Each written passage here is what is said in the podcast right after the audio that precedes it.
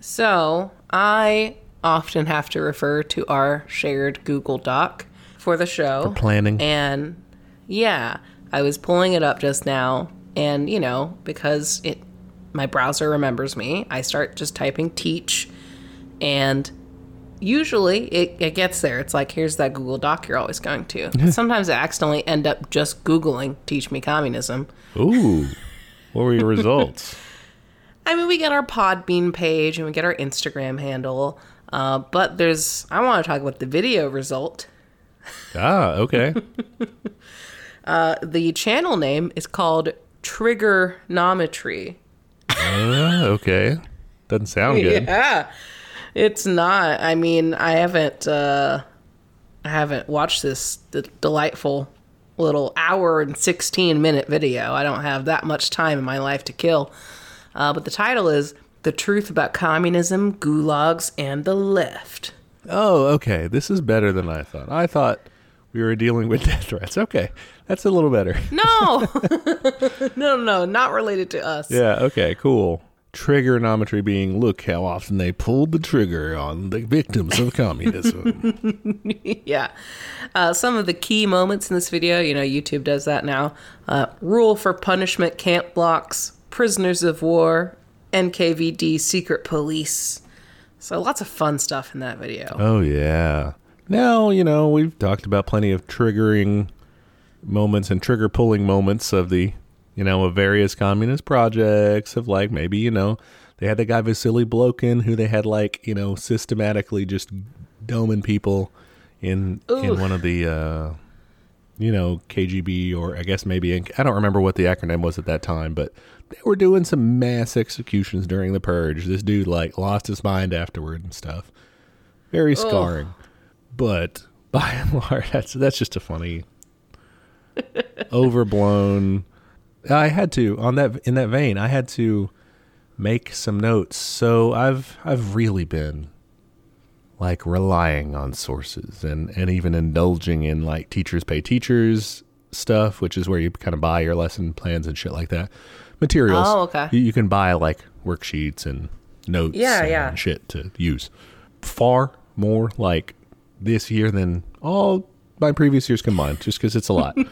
Uh, yeah, because you're teaching like multiple subjects, right? You're teaching Like- multiple subjects, and it's this accelerated block schedule where you have a block day every day with the same right. kids. So you're like essentially teaching two days at once. So it's just a Yeah, lot to plan for. It's like an hour, 30 minutes. a lot of material. So, yeah. Oh, And it does, you know, it's not like A day, B day to where you can kind of alternate the planning. It's like all day, every day. it's just, wow. yeah. So I've had to rely on some of that, but I had to make my own uh, notes section for this part that I've have, I've been kind of treating myself to not doing that lately because it was the rise of dictator section, which is here's Hitler and Mussolini and the Japanese emperor and Stalin. And here's the ways that they were all pretty similar and bad. Here's all the ways they're equally bad. Mm-hmm. And I had to be like, okay, I am going to teach them all about these guys at the same time because the unit says so. When I, I want them to associate the names because they're gonna ask them to associate the names on the test is, is the real reason. Oh, that uh, sucks. but at least I can present them with, you know, hey, here's these guys. Hey, also here's Francisco Franco doing the exact same thing in Spain, uh, you know, against leftists there. And here's Stalin, who, okay, yeah, he did some of the things, and, you know, and he was kind of mean and did some bad things. But why was he doing this? It wasn't to kill all the Jews, it was to protect against this crazy guy in Germany, like, you know, Nazi aggression. And, you know, in addition to that, like, it's sort of the reason that they didn't win, that, you know, that the Nazis didn't win. As it, it was, it was bloody, and not everyone liked it, and certainly had some downsides to it too. But it was for a different reason. Yeah, it wasn't pure genocidal, pure, you know, racist kind of shit. Yeah, although like you know we covered in that episode, of course, there were there was there were aspects where they did fall short or either be overzealous about things and say we're just going to go after this whole entire ethnic group because of this one mm-hmm. thing or whatever. Like, yeah, that that sucked. definitely. We're not. This is not a full throated endorsement of Stalin. Yeah. I feel like we should just say it at the top of every episode, save some people some time in their reviews. Yeah. Someone's like typing and they just have to backspace. Like, oh, okay. I do hope that as a show we have improved from at least my early days where I was criticized as an American Trotskyist. What does that even mean? Well, it's because I sort of in my earlier days was a little less critical of the just kind of broad anti-Stalin hmm. stuff that's out that we swim around in, you know. yeah, yeah, I was a little more like, "Oh yeah, Stalin, he's an asshole," you know. yeah. I mean, we were we were raised in that culture. It's going to take some unlearning, and I think we've done pretty well. Yeah, while not jumping over into just sort of fetishization of all things Soviet or something, you know. We're still we're a little fanboyish for him, but like reasonably. yeah, I don't even know if I'd say I'm a fanboy. Like, I I will admit, like like I I much preferred Lenin, and I much preferred Trotsky. Okay, yeah. I don't know now. I, I don't really think I prefer Trotsky. I feel like he was He was also pretty nuts. he was such stuff. he was just like such a smartass kind of like he seems like the guy who's always coming up with problems but not really solutions, you know. He's a reply guy for sure. I mean, I feel like even Lenin said that in the Testament. He was like, "This guy is kind of an asshole," you know. He yeah, he likes to be. I mean, Lenin was petty as fuck, though. yeah, that's true. I mean, maybe you just have to have to have some of that, a little bit of well. But then there's Castro, who was just cool. So, I guess you don't have to have that. I think that's our real fanboy tendency right Oh, there. yeah. is Cuba fanboys. For real. Is it good to go to Cuba? I keep hearing conflicting things. Do people want us to go? Us? What do you mean? Like, not us. I mean, like, economically or, like, ethically. Because, you know, like, Hawaiians are like, don't fucking come to Hawaii, which is like, yeah, I get it. That's Okay. That's probably pretty exploitative. Yeah, but I think it's good, broadly speaking, for Cuba because the Cuban government makes it good for tourists to come there. So they like hmm. require you to do. I don't know if they require just Americans to do this or everyone who goes there, but there's like things you have to do. Um, like you have to do like social good for people. Yeah, like you have to do like Oh. you have to go on cultural experiences. They like make you have a good vacation there, basically, and like interact with Cuban people. Um, and like they have host kind of families and stuff for you to interact with as well.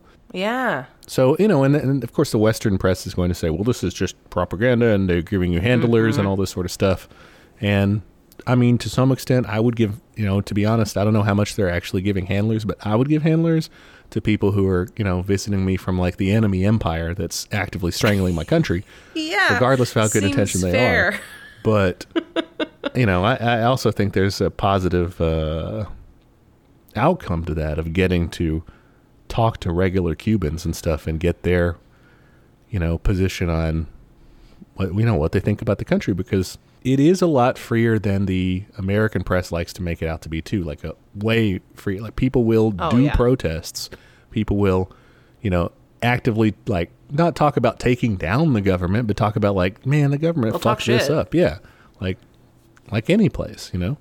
And so you can actually get that side of it. But no, I think it. I think especially for actual leftists, it's good to go to Cuba. I mean, I could be mistaken. Correct me if I'm wrong. If it's actually Yeah, yeah. imperialist bullshit, but I don't know. I, an influencer I follow went, and so I was like curious. I was like, oh, like I, I wonder what that's like, and like how people feel about that or anything. Like, yeah, I was I was actually curious to see if like they got any backlash for it. I didn't see anything, but yeah, I'm interested. It sounds amazing. oh yeah, I would love to go to Cuba. I don't know if Abby would, but I would be all just like go. We'll just have a sibling strip. go to the Bay of Pigs museum and everything and Uh-huh. see all that shit. That'd be so cool. Oh yeah, yeah. Uh, speaking of Cuba, they had a Molotov cocktail thrown at their embassy at DC. Whoa! What happened? Who did it? Uh, I don't think they know yet. Yeah, they have no idea who did it. Threw two Molotov cocktails at the Cuban embassy in Washington D.C. The Cuban foreign minister basically said, "Anti-Cuban groups turn to terrorism when they feel impunity, something Cuba has repeatedly warned U.S. authorities about." And no one was hurt, by the way. It's just, yeah, this was hours after President Diaz Canel returned to Havana after attending the UN General, General Assembly, where in New York, Cuban uh, emigres there were demonstrating against his presence. Wow. There was another thing that someone basically blamed it and just said, you know, this is because of all the shit that y'all are constantly talking about Cuba and everything. Like blamed it on the U.S. Yeah. Let's see. National Security Advisor of the, of the United States, Jake Sullivan, condemned the attacks, saying, "Come on, it wasn't us." My bad. But I just, that was kind of a random thing. They have no idea who did this or anything, but kind of That's in that weird. same vein of of anti-Cubans, you know, because I mean, the U.S. really stirs this up. Of look at the this terrible, but still laughably puny and poor country. You don't want to be like them, but they're also mm-hmm. super menacing and bad. So we have to, you know, continuously strangle them. Yeah, and I don't know, like just in my experience with Cuban immigrants, like they're very passionate about it, which makes sense because like they left. If they liked it, they probably would have there. stayed. Yeah. Yeah. So the ones you meet are like, fuck that place. Right. Yeah. Back in the day, it would have been like Russian emigres from the Soviet Union. Would have been you know, Totally. they're white Russians. Like they did not like the Soviet Union, or you know, initially they're just you know white supporters of of not the Reds, but you know over time maybe they are not really you know imperialists or something, but they just didn't like it for whatever reason, or they were criminals in it or something, or they felt like they couldn't do what they wanted to do. Different reasons, but Totally, totally. I don't know. That's kind of an interesting nuance sometimes is I think my base reaction to people who've moved from Cuba and other socialist states is like, mm, what's wrong with you? Like, what, like, Did you get kicked out? You can tell me. well, not, yeah, I mean more like, what stripe of reactionary are you that made you do that? You know, like that's my initial, but there are other reasons I think why people would do that. Well, I think if you look at, and this is painting with a very broad brush, so like, pardon that, I mm-hmm. guess, but I'm just speaking like sociologically generally. If you look at like immigrant mindsets in a lot of situations, it's very much like I'm trying to get more opportunity for like my kids and my family and stuff like that. Mm-hmm. But often that comes with a set of almost like they enjoy or they they admire the like capitalist or the Puritan values of America in some way of like I just want to work hard and I just want to you know like they they oftentimes can have they they're able to accept that narrative I find They're kind of strivers. I think in a lot of cases yeah and like I, I think immigrants tend to work very hard and tend to like want to provide and again super generalizing here so like I'm also speaking from our experience so some people are, are more likely to buy into that narrative of, of American dream and stuff like that I think that makes sense too. Even if you take such a simple thing as the act of emigrating itself, it's hard. I mean, that takes work. That's it's easier to just stay in your fucking country. So to have put in the work to uproot, leave, you know, figure out how you're going to stay in contact, if at all, with people back there, like it's a whole bunch of logistics shit. And waiting and doing paperwork and all that, like, yeah, it, it does sort of filter for type A's because it's hard to do. Yeah, totally. Like you're either very patient or, you know, I mean, there's also the case though that, you know, immigration laws being what they are, if you like are wealthy or from certain countries, it's much easier. Yeah. And that, I think, will class wise sort of bias you in a certain direction as well. So it kind of feels sort of covalent, I guess. What were we even talking? Oh, Cuba. Hmm. we like Cuba. We like Cuba. In conclusion, Yeah. Hasta la victoria siempre. Uh, have you seen this topic buzzing around? It's it's a boys' question, so we'll you know we'll field it here. okay, okay. And I'll I'll ask you. See I'm a part-time how boy. often. Yeah, yeah. Sometimes, sometimes not. So maybe your When it's convenient to me. maybe your frequency is less than most of the boys out there. But the question has been going around. At least I've seen it on social media. How often do you think about the Roman Empire? Yes, yes. I told this to Kyle the other day. and he was like, Well, they were just really cool. And blah, blah. He's just, he gave reasons. I was like, What's wrong with you? oh, yeah, that cracked me up. Uh, uh, never is my answer. Never. Okay. I follow one, a couple of Twitter accounts that are like, there's like basically a meme page, but it's about like the classics and stuff like that. And like sometimes I'll I'll see some of their shit, and that's about it. Okay, so rare memes. Rare memes occasionally when it's a Jeopardy category, but usually only if it's like the gods and goddesses because that's all I know. So this is about 'em. totally passive. This never comes up in your mind. It's always provoked in some way. Yeah, no, I don't go seeking it out. Uh, Kyle definitely does. I have had to sleep through many hardcore history episodes about fucking Marcus Aurelius or Yeah, whatever. or what it was like to be at this one battle one. Yeah. yeah, yeah, and I'm like, I don't fucking care. Uh, the siege, what was it? I guess the Romans were the ones who did that. The siege at Megiddo or something, where they besieged the Jewish like stronghold there, and then the Mm. the Jews all like committed suicide to when the when the Romans were like closing in or something like that. Whoa, that's hardcore. Yeah, that, I mean that would be in hardcore history, right? Uh, that- that's pretty hardcore. So my answer is more frequent, but it I'm excluding like school stuff. Oh, yeah, I was gonna say you gotta teach it in school. Yeah, but I'm excluding that if I just even during the summer, it will probably be about like weekly, like at least once a week. Really? But it's not like pensive or like dorkily thinking about aqueducts, like and how cool they are. Eh, I really don't marvel at them too much. My main thing is their decline and fall. And- yeah, you're more on the like, oh, I'm seeing some parallels. Yeah.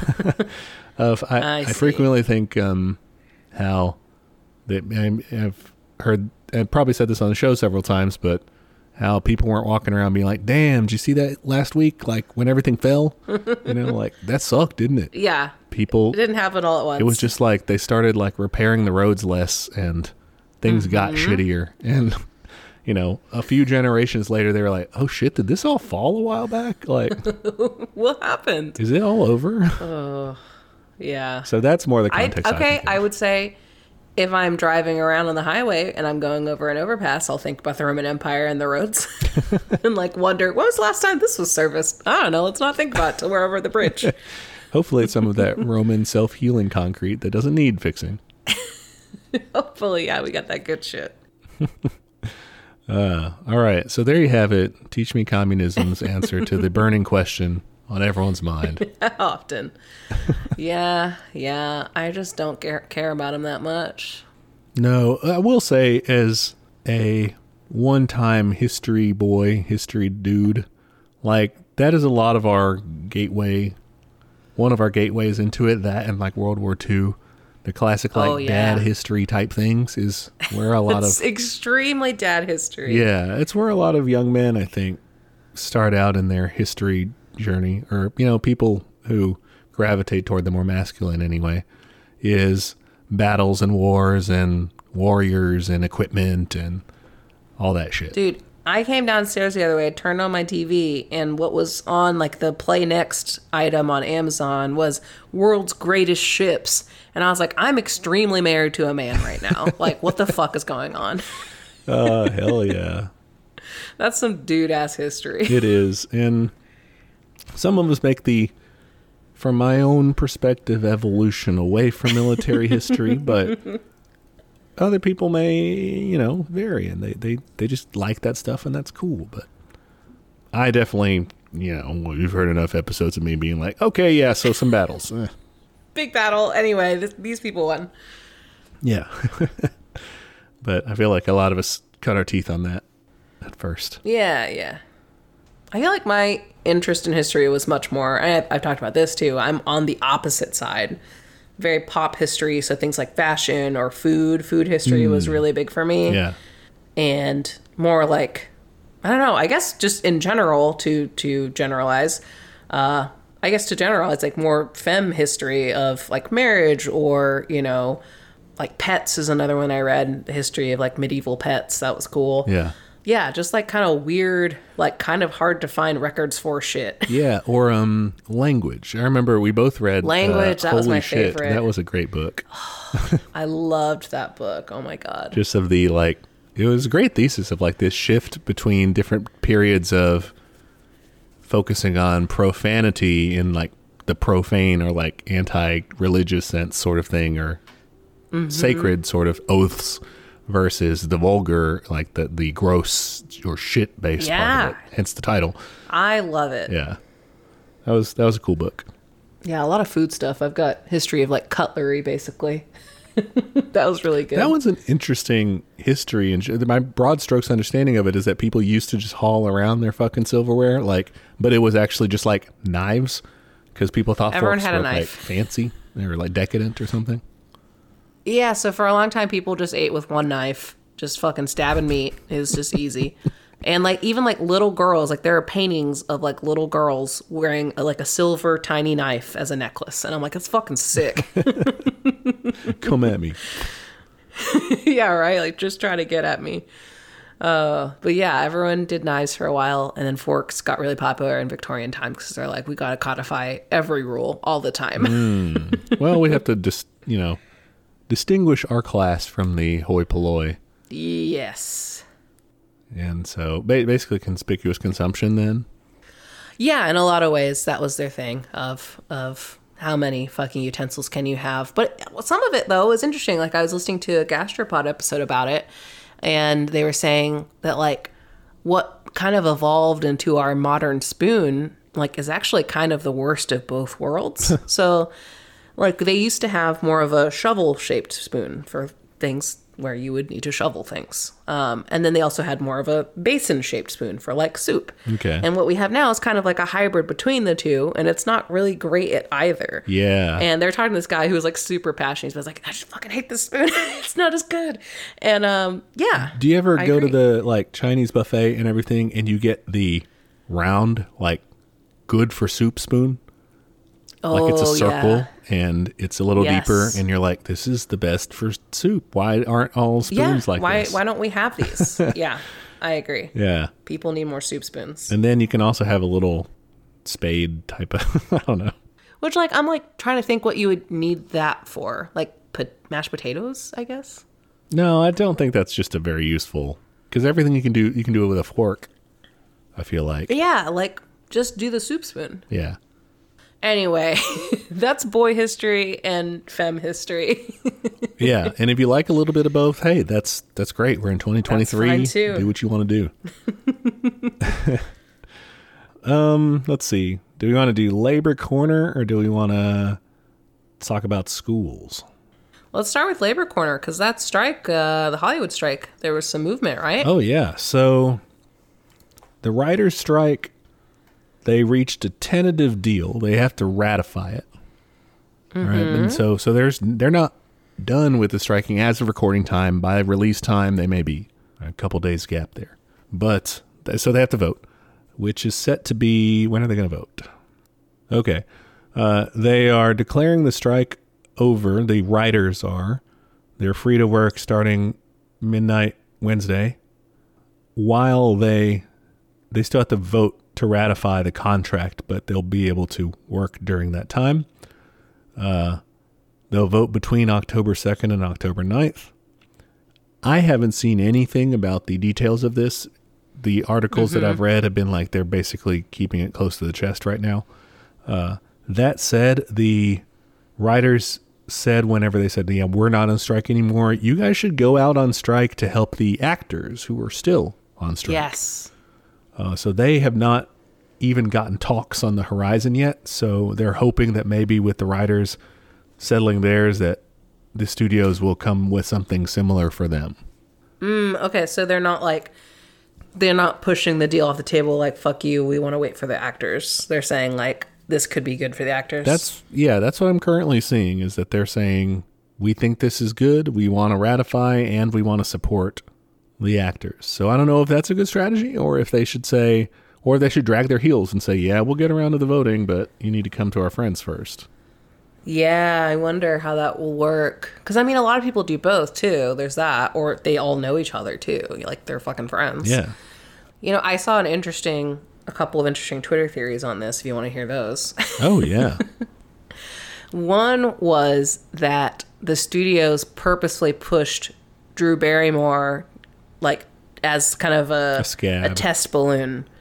Yeah, because she she started up production again on her show, and they're like, no one can turn against Drew Barrymore, and then everyone fucking turned against Drew Barrymore. Oh. and they're yeah. like, oh shit! Like the, it was like their idea, like maybe we can get away with this and quietly slide everything back into production once she gets away with hmm, it. okay. Yeah, no, I, I don't know if they were try, trying to do that. Maybe. I mean, it makes sense. But yeah, the so the SAG-AFTRA part that's the actors. I think they are still actively out on strike. Presumably, the Writers Guild will go join them on the pickets and everything, but they themselves are able to work.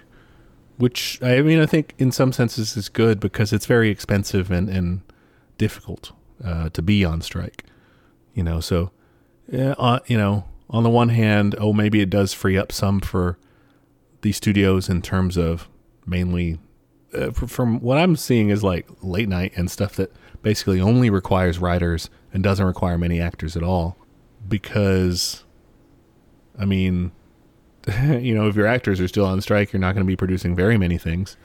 So, I also thought it was interesting here that that SAG-AFTRA voted 98% of their members voted to go on strike against video game companies um, if mm. ongoing negotiations there weren't successful. So, kind of expanding it. Yeah, I mean, I've been seeing a lot of that too in, in terms of like the VFX artists unionized recently. Mm, mm-hmm. uh, so, like all the people who work on Marvel films and stuff like that. So, like, if you think about just the arts, there is so much crossover. Like, of course, that's going to happen. And, like, that's fucking awesome. Like, I hope, like, you know, people who do soundtracks and music go next because there's a lot of exploitative practices in that too. Like you have, you know, whenever someone say, "Oh, this was composed by Hans Zimmerman," no, like Hans Zimmerman's overseeing like fucking fifty people. Oh, like he, oh. he's not doing all of it. He might do like some of it, but like, or he's like the big idea guy for him. Yeah, he might be like, "Here's what I kind of want it to sound like," or "Here's like the main really? theme or something." But like, Whoa. yeah, it's it's like almost like a apprentice kind of like workshop setup. Whoa. It's wild. I still had this archaic. Now I'm seeing it as archaic. Just him and his of yeah of a guy like producing the whole yeah, John uh-huh. Williams or something doing the but I mean he doesn't do that either, right? Maybe like he, I don't know about John Williams, but probably.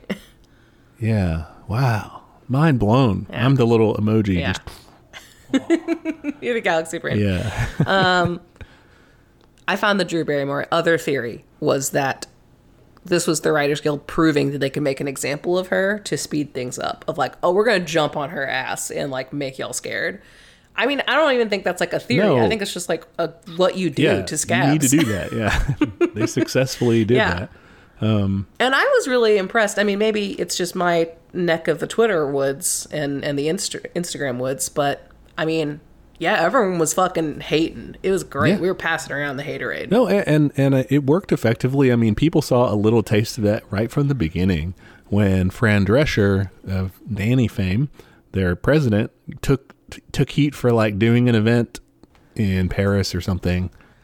doing Fran Drescher. Well, she's so good though. Usually, yeah. Well, she she came out and said, "Hey, this was a work thing. This wasn't like a party." Because she took a picture with a Kardashian and she was like, "This wasn't a party. Like we were doing a work thing for, you know, some sponsorship or whatever that she had to do, and it wasn't like working for it. So it was like technically allowable or whatever. Oh, okay. But okay. she was kind of like, okay, yeah, that wasn't great optics. I'm going to be more careful, you know. And, and like from the beginning, I think people were feeling the heat of rank and yeah. file, you know, uh, membership and and this union and popular support behind it of actually being like, hey, don't don't don't fuck with us.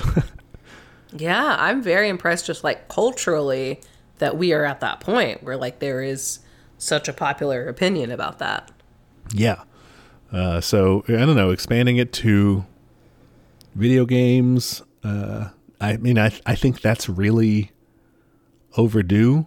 And if this is a just, it's going to be. This is just a small corner of the labor that goes into video games. Is voice acting and and motion capture and you know stunt type things and all that. Okay that's part of it and everything. But there's a huge other workforce. But if you can get like some sort of you know unionization some sort of concessions i think that's an industry that really needs it.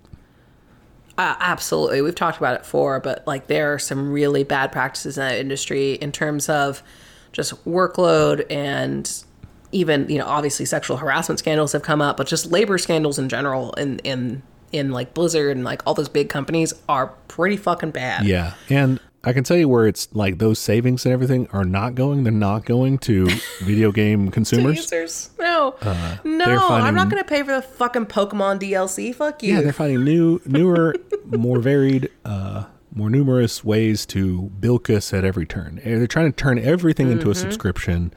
Uh, they're trying to turn everything into a bonus pack.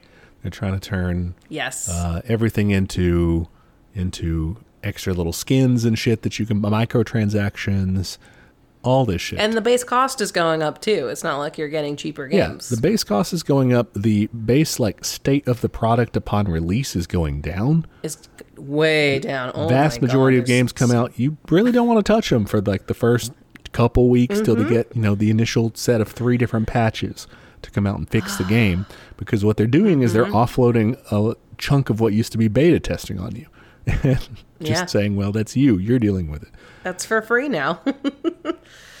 well, it's not for free. We're getting paid for it. yeah some of that's already built in with like early access but the early access period of the game is not even done for most titles nowadays by the time they release it they just release it and do a little extended early access for people because they can you know Yeah. one of the few exceptions i think to this uh, lately has been Baldur's Gate which while it does have some bugs still because it's such a massive project i mean Yeah, I heard it had some. it's a pretty finished game like Mm-hmm. for its but i mean even then maybe our standards are decreased so much that back in the day we've been like oh this is kind of buggy you know Yeah, yeah, that's interesting.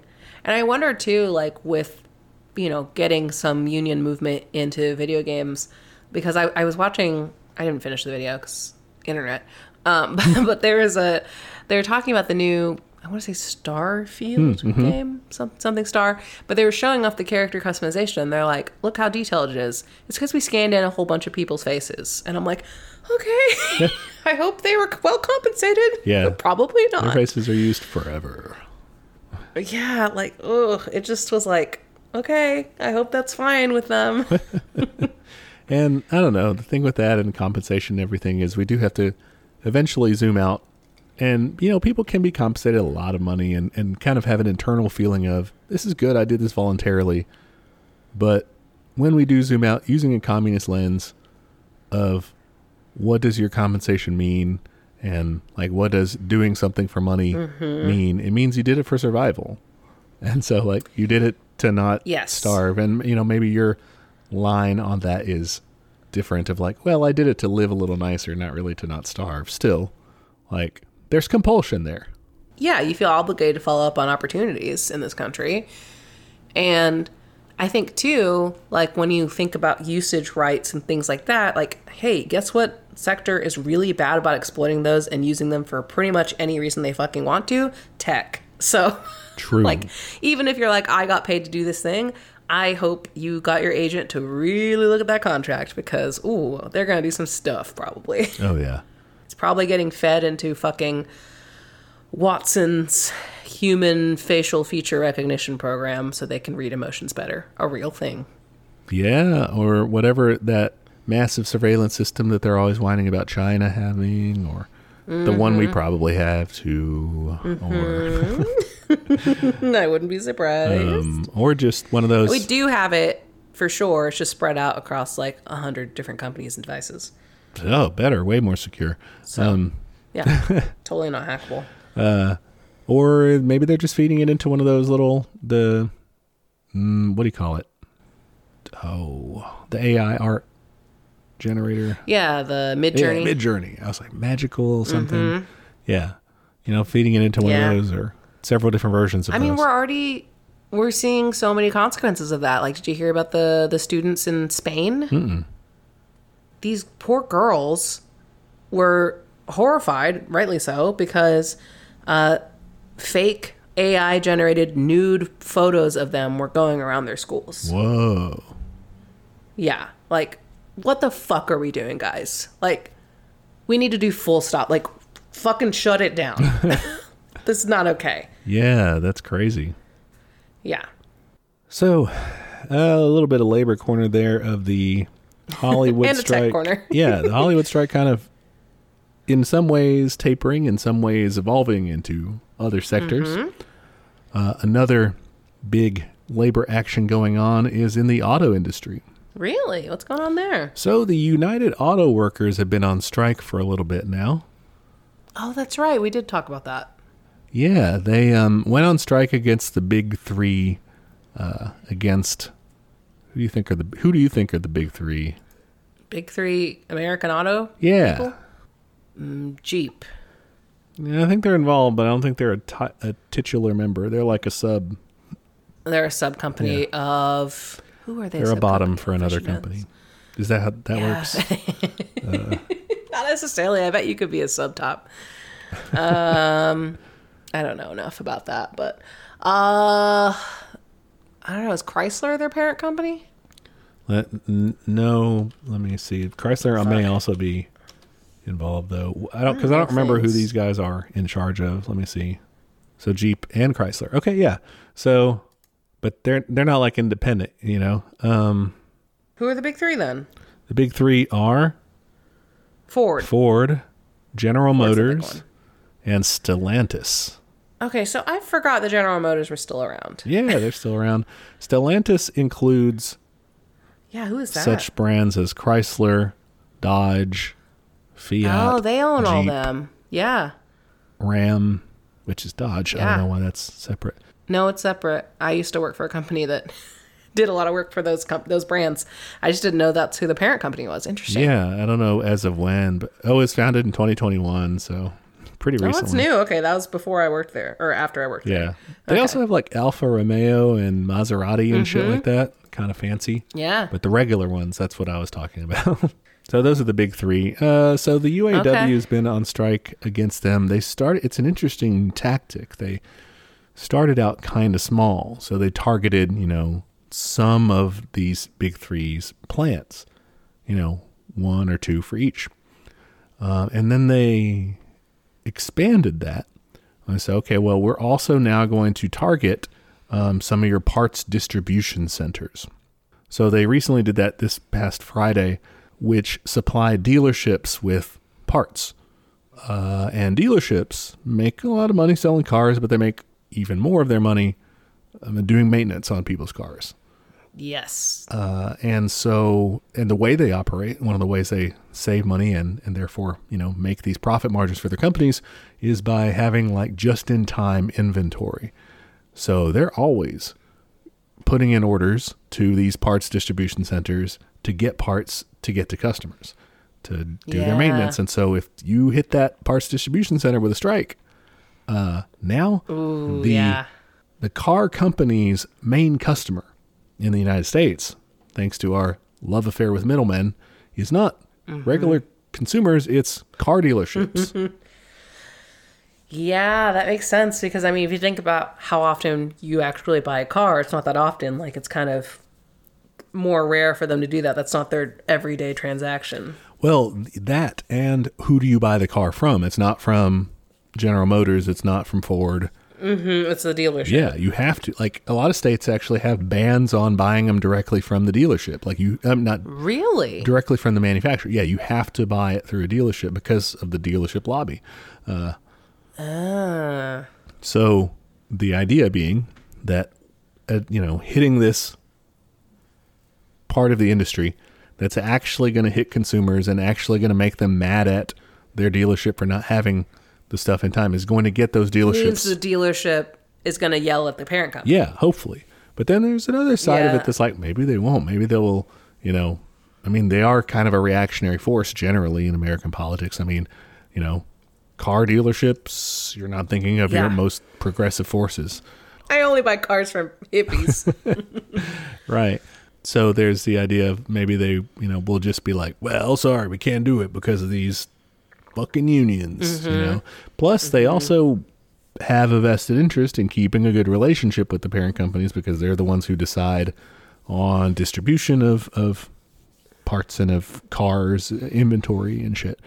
But I thought it was kind of cool this tactic of expanding from a smaller start. So typically you think of a strike, you're like, okay, well, we're going to get everybody out on strike. We're going to do it all at once. And yeah, and then the company will have to cave in at some. And it, all, it leaves you in this state of attrition from day one. You're never going to get any it's very bigger. vulnerable. right? You're, you're just, the only place to go is down, is fewer people kind of mm-hmm. dropping out as things happen and stuff. So you're always going to be gradually losing momentum. Whereas here, if you start out small and then say, okay, well, you're not doing anything fine, we're escalating. Now you actually have this sort of sense of growth and increased pressure that you really couldn't get the other way. I mean, if you think about it, like writer's strike kind of is similar in that, you know, writers got on board and then the actors got on board. So, like, Yeah. I think it's a, a good idea, like, if you were trying to do something similar in your workplace, to look around and find other areas, like starting off in your immediate area and then trying to add more people. Yeah. And it I think it kind of adds an incentive to mm-hmm. the employer uh, when you're not doing it this way, when you do all at once and then say you better, right?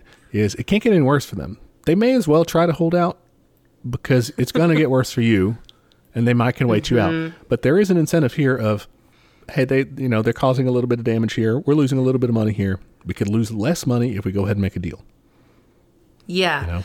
And like if you make a deal with just, you know, let's say our department or whoever, you know, whatever you are losing profit wise from that, you're not losing that much, let's be real. But, you know, whatever you have to end up paying us or raising our wages or whatever it is, you don't have to do it for the whole company because we haven't taken everyone out on strike yet. Uh, yeah, that part actually, I don't think would actually mm, work because It wouldn't matter too right, much. the, what you're what you're still you're still at the negotiating table for everybody. So even the workers you're not calling Mm, okay. out on strike, they're they're still going to be in the No, no, no. I don't mean that. I mean, like, let's say, for example, you know, if it were uh, in a school district and the teachers go on strike, maybe they go on strike, and you know, the threat is we're also going to get the janitorial staff on strike.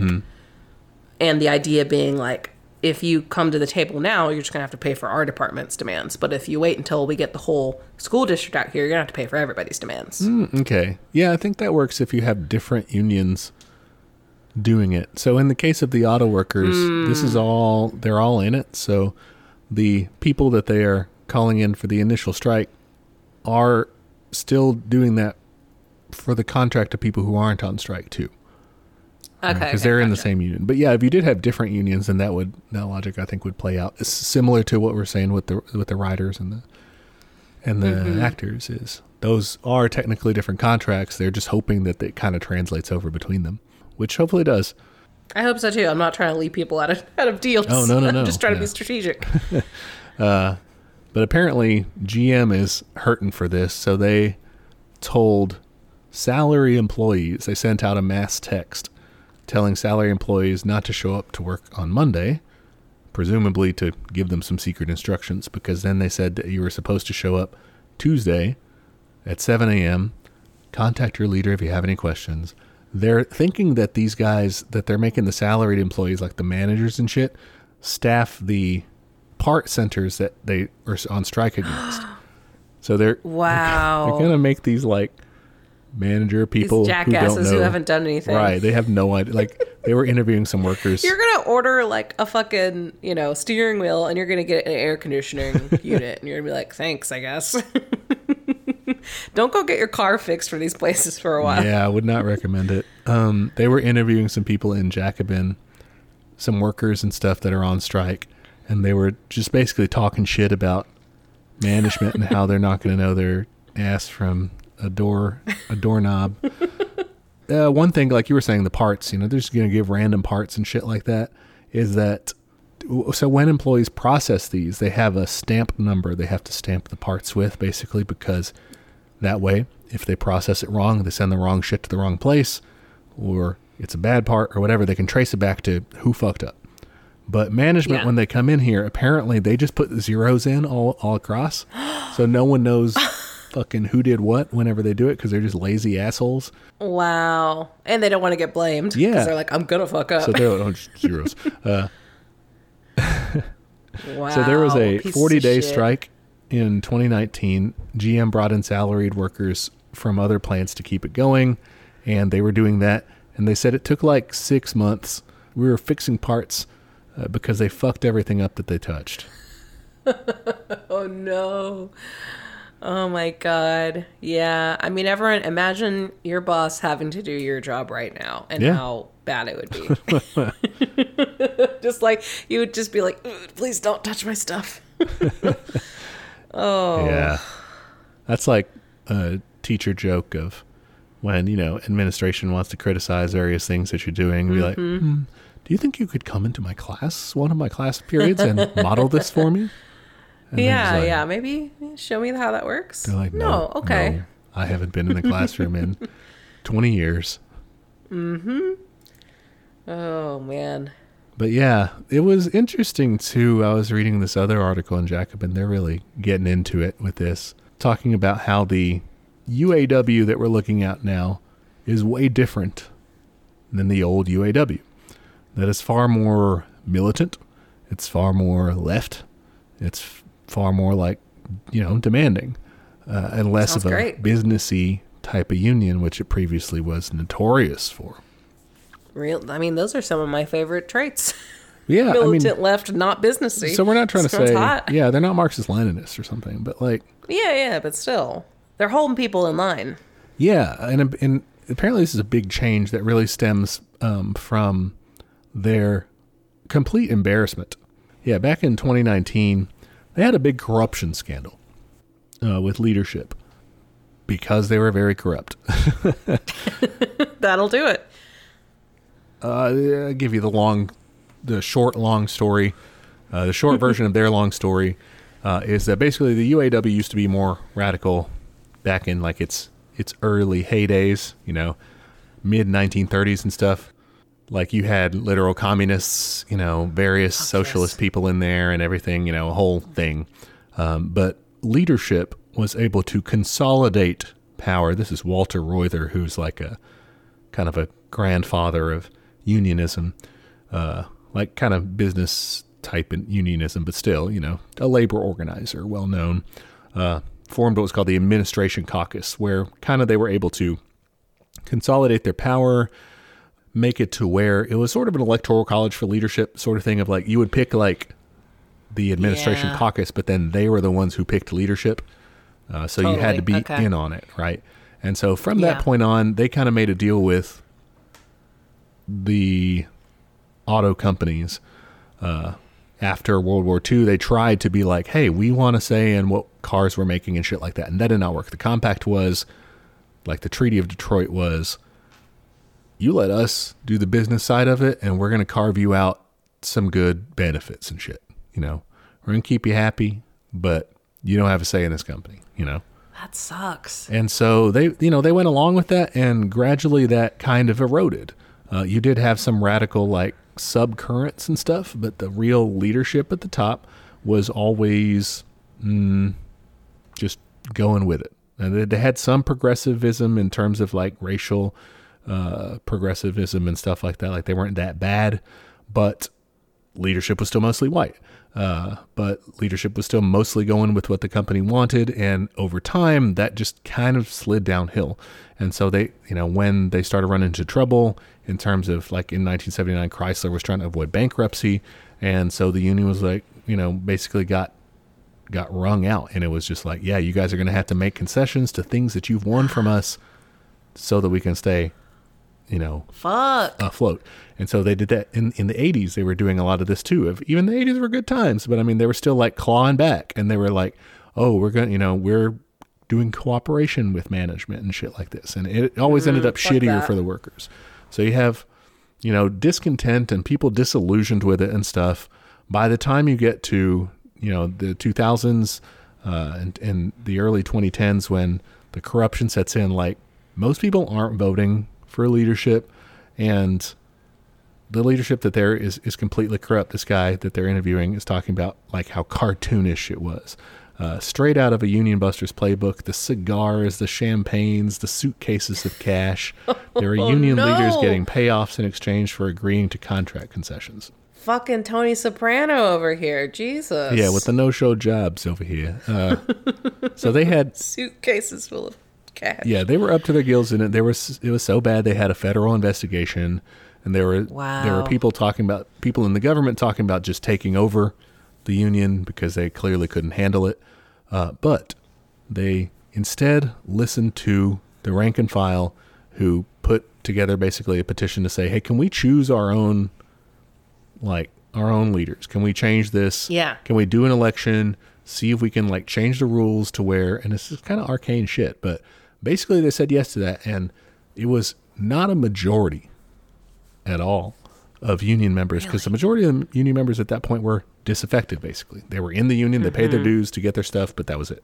But it was enough uh, of a kind of small reform caucus within it that said hey we're going to try to change the rules to make it to where we can directly elect our officers including the president of the union and go from there and Yeah. so and so they did they were successful at that and then they were successful at their in their first you know contest in that new system of not getting a majority really but getting more than anyone else and getting um, some of their people in leadership and the union president being one of their guys uh, Shawn Fain i think his name is It's very like Sinn Fein. Sinn Fein, yeah, uh, to, to electing President Sinn Sinn Fein Féin. um, as leader. Of, Pretty cool. Pretty cool move. I liked it. uh, yeah. Uh, but getting this kind of radical leadership in there and then not tucking their tails because, like, you know, we just said they didn't get a majority, but not like being scared of that and saying, oh, we can't do anything too crazy because we did. Just saying, hey, we're going to do what we promised to do. Right. And Yeah. the, the theory being, sure, most people didn't vote for us because they think our union shit, but we're going to like do good things. And Mm-hmm. We're gonna follow up. yeah, yeah, eh, for them and for ourselves and show them like we're actually good and they should vote for us next time, right? Yeah. And that's fucking cool. yeah, and what's you know come of this, right, is this strike that actually has pretty broad support in the American public. That seems like the you know energy is on their side, and seems like union rank and file is energized by it. You know, Yeah. you had fucking Commandante Joe Biden out there, first sitting U.S. president to go out to a picket line on in support of the strikers. Really? I didn't even catch that. That was just today. Uh, I'm telling Tuesday. you again, like public perception is so different on on labor action, even from just a couple of years ago. Yeah, it's wild. Uh, it's really wild. And so I don't know. That's one thing I think is super cool about that is that's not that yeah, they could have waited a lot longer and taken a lot longer to do this. And really, it's just that the moment struck of like, hey, these dumbasses got caught doing huge corruption. We're not even we haven't built a majority, but we're gonna do, we're gonna go. You know, someone seized them by the mm-hmm. lapels and said, "Take power, you son of a bitch." Is they had to try right because the moment was upon Yeah. And That's exciting. It did, so- you know, it, it yielded positive results. yeah, that's fucking cool. Yeah. So if you're listening and you're wondering, what can you do What can I do? to help uh, striking auto workers? Shawn Fain. Yeah, Shawn Fain. That's super close. Isn't that weird? to help striking auto workers. There's a great article also in the Jacobin. I'm just pitching subscriptions this week, I guess. You're secretly working for them. Yeah. Uh, hit me up, Jacobin, if you want me to write random articles. We'll do an ad for y'all. We won't really do ads, but I'll do an ad for Jackman. Yeah. Um, and you know, they're not sure they're not perfect, but like no one is. Close enough. They're good.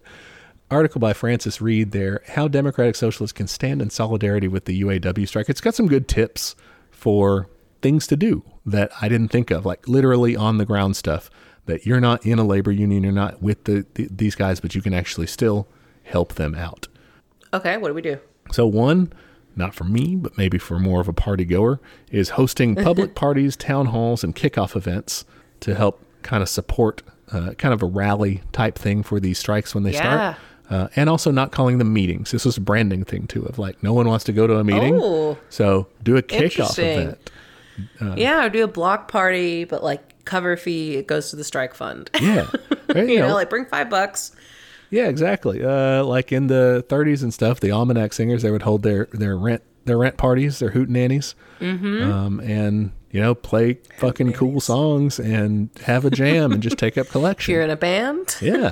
yeah, So you know that's that's one thing. Uh, that's cool.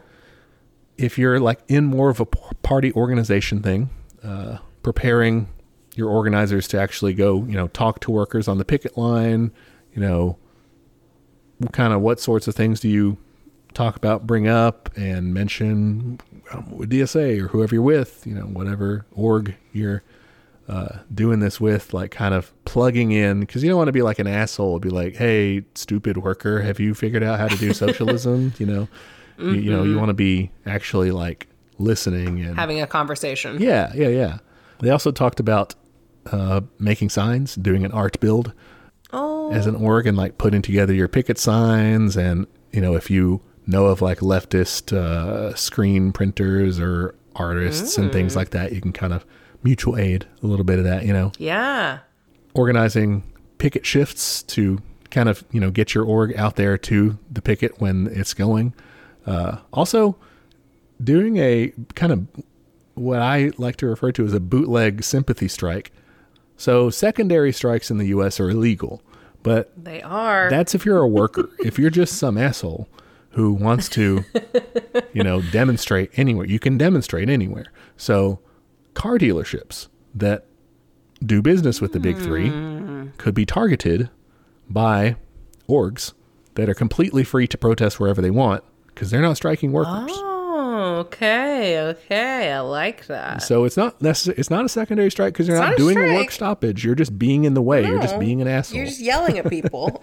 yeah, and raising awareness and being, you know, like, hey, we're supporting the striking workers, you know, like that sort of thing. Okay. Stupid question. Yeah. How do I find out, like, if there is a strike thing happening near me? Uh, you would want to check UAW locals. So Okay. wherever your UAW locals are, find out, you know, they will be publicizing where they're on strike uh, if they are on strike near you. Right now, they have 38 locations in 20 states. They have one up here Stellantis in Carrollton and General Motors in Roanoke. That's closer my Here way. we go. Both of the Yeah, 100 is workers. close to you. Okay, cool. Uh, there's a smattering of other places. They got for Oregon listeners in Beaverton, Reno, Nevada, Ontario, California, Plymouth, Minnesota, and Hudson, Wisconsin. Yeah, lots of places. Morrow, Georgia, Brandon, Mississippi. You bet they say let's let's go. Brandon there a lot. What if Joe Biden went to there? To, he should have done that to launch his 2024 reelection thing there. That'd be amazing. I'm over here. Uh, speaking of the Roman Empire, we have Romulus, Michigan. Romulus. That's wow. good. All right. They got those big shoulder pads like in Star Trek. So that's there's a. I just googled uh, UAW strike locations. There was an AP News article, oh, perfect. and maybe we can send this in the show notes. I'll chat it to you because it's got a little map, and this was updated at 4:57 yesterday. So eh, maybe they'll be updating it throughout as as things expand. Yeah, so check that out. Check out ways you can help for sure. Yeah, um, showing up is another thing they say to do. You know, show up to Yeah. the picket line, bring your energy. Drive past it, honk it. Yeah, I love a honk. Give I him a love a positive up. honk. Give him a devil horns. Give him something good. Uh, ask striking workers and picket leaders what they need. You know, uh, if you have the means of you know getting them food or uh, you know Mm-hmm. pizza, breakfast tacos, whatever. Water if it's hot out for sure. Yeah. Uh, another suggestion was kind of cool. Sign repair. Bring like Ooh. supplies and shit to like you know because after a while their signs are gonna get kind of like beat up Raggedy. and yeah. So like you can like help do that. Bring if you have like Bring a bullhorn and shit, you can bring like audio equipment if they want it. Yeah. So I, I thought it was kind of cool. I, I never thought. I basically thought you're kind of left out if you're not in a union. It's cool, and the, the cool union people get to do it, but you're kind of like, uh, you don't. There's no role for you to play, but there is. There is totally, and I think in like some of the stuff that we've seen, like media wise, if you think about like Harlan County or like Salt of the Earth, like yeah, those were still like union wives and things, but like they definitely pitched in with like you know food and and picketing as well, and like all kinds of other actions. So Yeah, it's the community, it's mutual aid. You want to show people, I mean, the company should be afraid not ju- of their workers, but not just of their workers, but like of every like they have they uh, not the titans at the top. I mean, they're they're cl- as close to faceless monsters as our economy actually has. very little they can actually be afraid of anymore. Yeah, they're, they're sort of, you know, we like to say, oh, yeah, there are people, they are people too and stuff, and to some extent, but they are also very siloed off when you get to the very top. But Oh, totally. you're still your management types generally like live and exist in your community, and they don't really want to mm-hmm. be complete assholes. You know, they don't, don't want to yeah, be they like don't want to pariahs. be hated. yeah, like you see when the grocery store, like, fuck you, Bill. Yeah, Fucking collaborator. yeah. Or what was it in um, the Talking Union Blues and um, the Almanac Singers? It's like slave driver. Betty Mm. beats his wife. you know, Mm. oh, shit. Just start rumors about it. yeah. uh, this podcast does not condone libel or slander. I guess. unless it's funny. But yeah, uh, you got to support the striking auto workers however you can. I mean, even Brandon's doing it, so it's really on us communists to step up. You're really behind. yeah, Yeah. If you're not doing we're it. being outflanked by Biden on the left uh, here, so That's that is unusual. we're not. I mean, we are totally in solidarity, but like, I just you know, we need to be out there. People be like, "Damn, the communists are in it too." Although uh, maybe that might hurt them because people don't like us. That's true. We're, we're pretty controversial. a couple of other uh, side corners of. We have a full like labor room this episode. We don't just have a yeah, corner. no, it's not a corner. It's it's the star Yeah, so we've got on um, the center Hollywood. stage. We've got the auto workers. Um, we also have teachers in San Francisco. Two unions uh, whose members work with San Francisco United Unified School District will soon be voting whether to walk off the job in the coming weeks over stalled contract negotiations. Uh, one represents more than 6,000 teachers. The other represents school staffing, including custodians, school nurses, and lunch workers. Good, good, good. So, yeah, low pay, large classroom sizes, payroll issues that date back nearly two years. Um, that's probably getting paid less or incorrectly or not often enough. This happens all the time. Yep. So, yeah, they are soon to be voting on that. I'm not sure when the vote precisely is going to be. They're set for a strike authorization vote next, uh, so Saturday, the Saturday after we release, and Tuesday, the Tuesday after we release. That's when they're going to hold their strike authorization vote. So we'll see where that goes and if negotiations hasten. And not just in light, I think, of the teachers being willing to go on strike, but I mean, we've been kind of talking about it with the ongoing strike current here. Yeah. They may want to see this done sooner rather than later. Hot strike summer is about to turn into fun strike fall. I don't know. Pumpkin spice strike fall, strike fall. Ah, I fucked it up. Pumpkin strike fall. How about yeah, that? it's a new the new PSL. Yeah, yeah. So yeah, you got teachers, and you also have uh, healthcare workers. Seventy-five thousand uh, workers for Kaiser Permanente are voting to. They're saying they're going to go on strike next week if they don't get a deal. They're going to stage a three-day strike. If that happens, they have voted on the strike authorization already. So yeah, they're kind of gearing up in case let's see they are just looking for a new contract i mean their their contract is up they need better pay uh, they need better commitments on staffing levels that's something we saw in the railroad strike too with staffing levels being a big deal yeah. they're always trying to wring us out for more labor without paying us anymore uh, so you have that and then to round out our labor room uh, we have uh, hospitality workers in las vegas Oh, yeah. I think I heard about this. yeah, the Culinary Workers Union. Uh, they haven't gone on strike in more than three decades, uh, but they are they're voting today. They voted today, rather, uh, on a strike authorization. We don't technically know the results, but usually these go in favor of strike authorization. Uh, so yeah, we'll see. you got to that point. yeah. Exciting. So yeah, their demands are pay raises, though they don't negotiate in public, so they're not really telling people, but how much they want in pay raises. Uh, but they're asking for the largest wage increases ever negotiated in the union's history. I mean, if you haven't been on strike in 30 years, so yeah, I hope so. Right? Yeah. Higher wages, better conditions, job security. They are the largest labor union in Nevada, or Nevada. I think if you're in Nevada, you say it Nevada. Do you say it in Nevada? I think so. Uh, representing about sixty thousand hospitality workers. I mean, you think about it, that's what that town fucking is. Yeah. Like, that's everybody. Yeah. So, So that's another big one as well. very cool. Yeah. the workers are out there. The workers are mobilizing. They're getting shit done. Way to go. Yeah. If only Impressive. we teachers could do that here in Texas. It'd be cool. Uh, but illegal, right? It's illegal, but the only illegal strike is a broken strike. Very true. It's illegal till it's not. Yep. what do you got?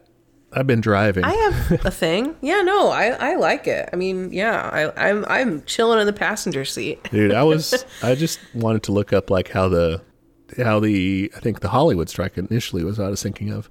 And then I was like, oh yeah, Yeah. The, the auto workers. And then I found all this other shit too. I was like, okay, cool. So cool. Yeah. Yeah, I I have been thinking a lot about academia Ooh. and my distaste for it, and I want to talk about it. I, I want to feel my feelings. All right. Uh, why are you anti-intellectual? I mean, that's the thing. I don't want to be that. But, okay, so I have been reading a book that I'm going to do a book report on. I've been talking about it a lot, you know, surveillance capitalism. And there's some good stuff in it for sure. But I did not enjoy reading this book. it took me a long time. And I guess I get frustrated with really heavily academic writing. Uh, I find it obviously inaccessible Yeah. but to the point where I'm like extremely frustrated by it and extremely just like annoyed and insulted and like I feel like I'm my time is being wasted, I guess. What aspects of academic writing are you referring to? So, I mean, maybe maybe this is just this one book or maybe I haven't read enough academic writing to know, but like I find overly complex language to be really unnecessary. I hate when uh, authors repeat their point like three different ways in the same paragraph, and you're just like, you could have just picked your favorite, man. Like, you need an editor. Yeah. And yeah, I, I struggle. I struggle with that. I guess I struggle with the density of this kind of work. I don't mind. Like I understand. Like yeah, you got to have sources. You got to be able to back shit up. I love that stuff. Like yeah, tell me who said this quote. Whatever. Yeah. that's fine. But I think I struggle with the sheer bulk of a lot of this stuff. Like I I just. And maybe this is why, like, I read the kinds of history books that I read because they are made for a more like accessible kind of audience. They're like, yeah, this is pop history. It's fun. I'm gonna tell you cool stories about forks. And so when I try to dive into something that's that's meatier, I struggle. And I, I really appreciate when authors don't do that approach. Like Open Veins, I thought was very easy to read. I thought um, People's History is pretty easy to read, despite being very big. But and so I get really frustrated when I do have to read like something that is just too fucking hard and makes me feel like an idiot, and are so weighed down with jargon that it takes me like a long time to decipher the sentence. Like I get what it means, but I'm like I shouldn't have to sit here doing that. Yeah. Uh, the key, I th- well, uh, who writes surveillance capitalism? What's her? Uh, Shoshana Zuboff. Okay, no writing background, education wise. Okay.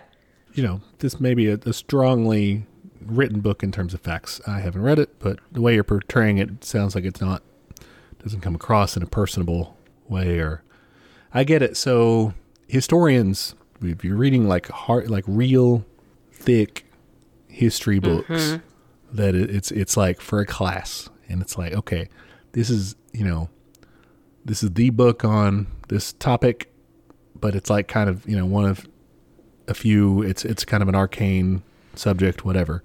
The more field you get, the fo- the less pop history you get. The more you're going to get books written by historians with no. So you mentioned people's history.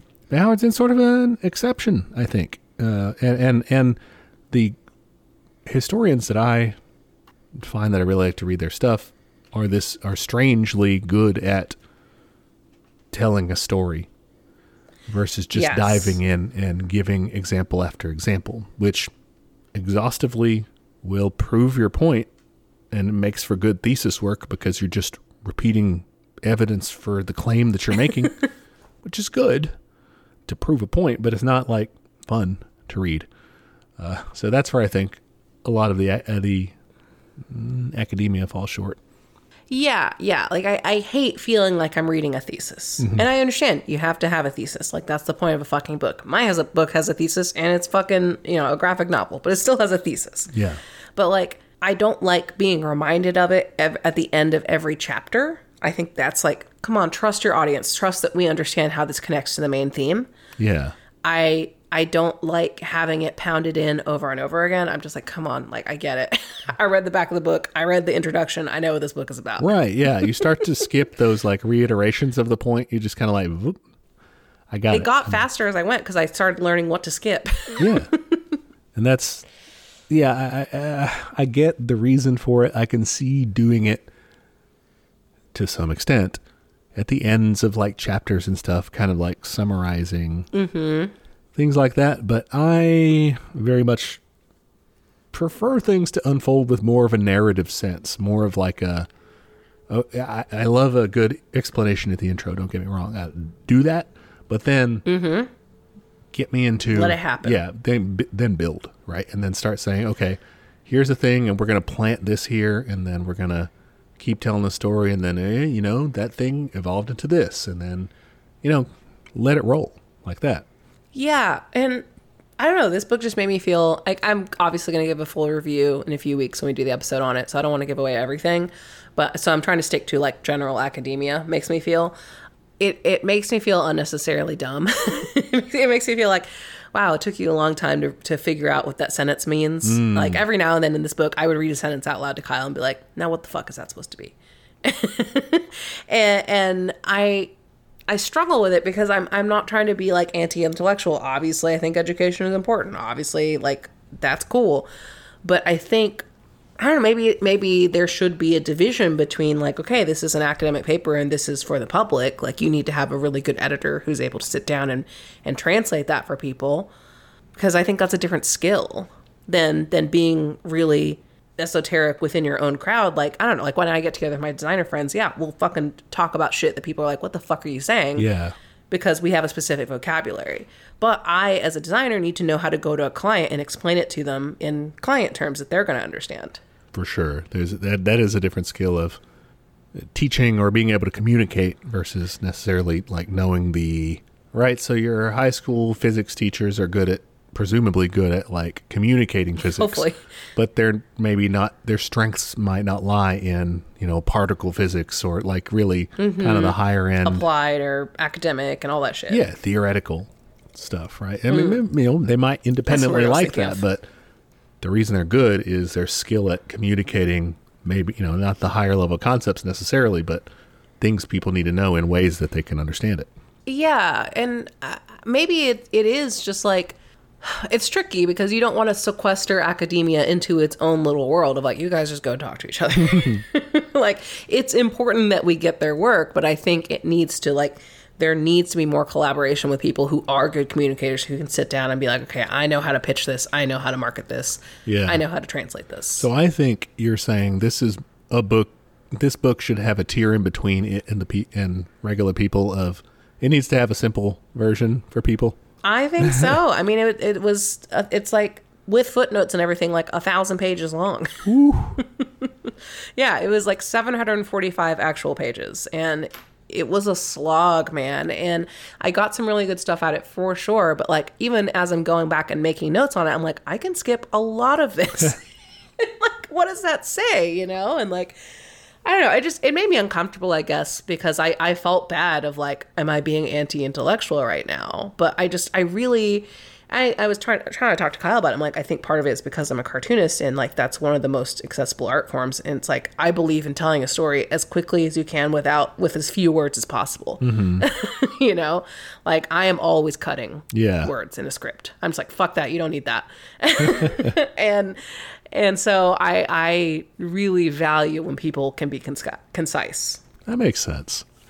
Well, it brings to mind the example of uh, a book I've dabbled in, and I do want to finish at some point, but like it's it's complex in a niche sort of understanding of the economy and global systems, uh, global systems Oh, theory, uh, which is like its own like academic discipline and stuff. Is Giovanni Arrighi's Yeah.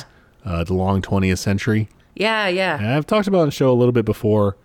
and this is like a long distance project, but it has some similar things of like, uh, I understand basically that it is an academic book, and sometimes these have kind of the condescending blurb of like, this is, you know, written well enough to be accessible by the general public, sort of thing. I'm like, Oh, thanks. It's for me. I'm like, man, I am the general public. This is still hard, but uh, you know, I struggled. but I'm trying. Uh, yeah, I think that uh, I like those types of books because they're out. You know, they're they're there for you to to try if you want. Yes. But I, you know, I think there could be a well done pop version of that that could distill that into, you know, for dummies sort of thing, or like just for regular people. You know. Yeah, and I don't think there's anything wrong with that. Like, if anything, it's like you're getting your information to more people. That should be exciting. And and just being okay that those are two separate experiences. Like, yeah, you can go to the fucking opera and listen to the whole thing, or you can go on Spotify and listen to one track. Like, that's that's fine. You're still enjoying it, you know. Yeah. like, I don't know. I guess uh, I feel very strongly about like accessibility and education for the public, I guess, and and just having things just available to learn about. And I think there are so many subjects that like once you reach a certain point take off in a certain way that make it really hard to be accessible. Like physics I think is a great example. Like I would not know where to start Yeah. if I wanted to start reading about physics except for like Wikipedia. I think maybe theory is a tripping point. Uh, one thing about this book, the way it's formatted is like she ends up making up a lot of terms and like saying, I call this, you know, XYZ. Yeah. And then she uses that term later. And so halfway through the book, you're like, now I have to decipher what the sentence means because she's taught me like 20 new vocab words. Yeah. so, and it, and I get, I understand like why she made those decisions in this book because it's about technology. You can't just like only use examples because those examples are going to be out of date in like six months. So you have to be able to like synthesize it into a theory Right. that is broad enough to capture that. Right. To give it a term that outlasts the now. Yes. And she also kind of buttresses it with some philosophical work, which was also kind of tough for me to decipher. But again, I understand like you have to do that if you're talking about something as fast moving as tech.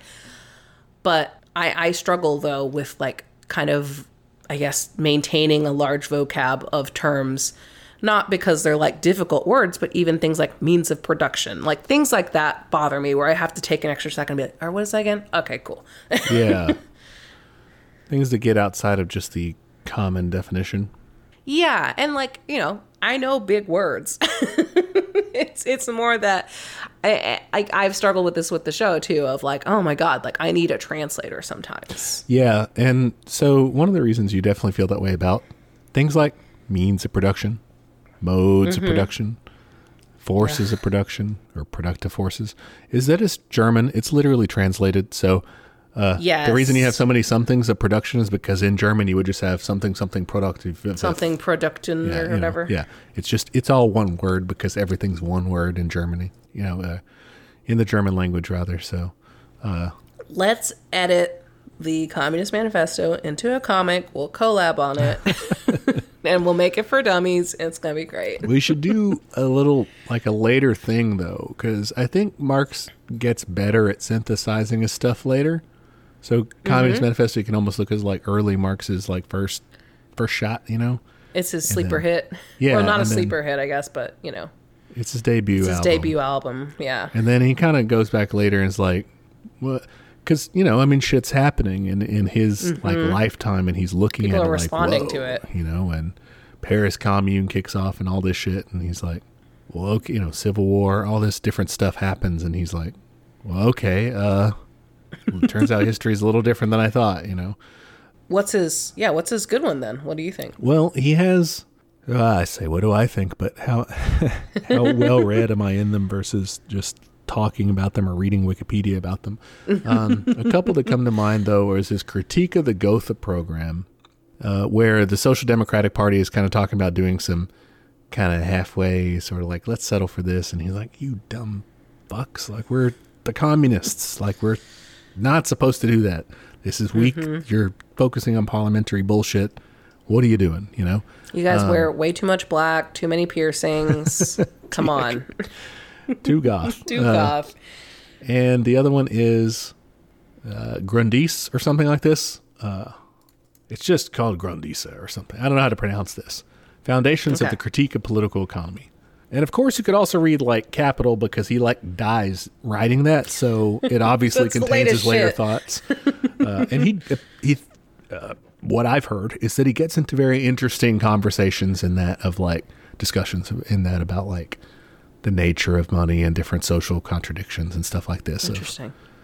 that sound cool, but I, I guess So then you have to read that. That yeah. sucks. So, well, one thing I guess I would advise our younger listeners that are looking for direction and stuff into what you're going to do is that if you like the kinds of things we do in terms of diving into sometimes arcane things and kind of trans I mean we kind of do some of this work kind of we do translating that. I would say this is very much the point. This is the thesis of our show.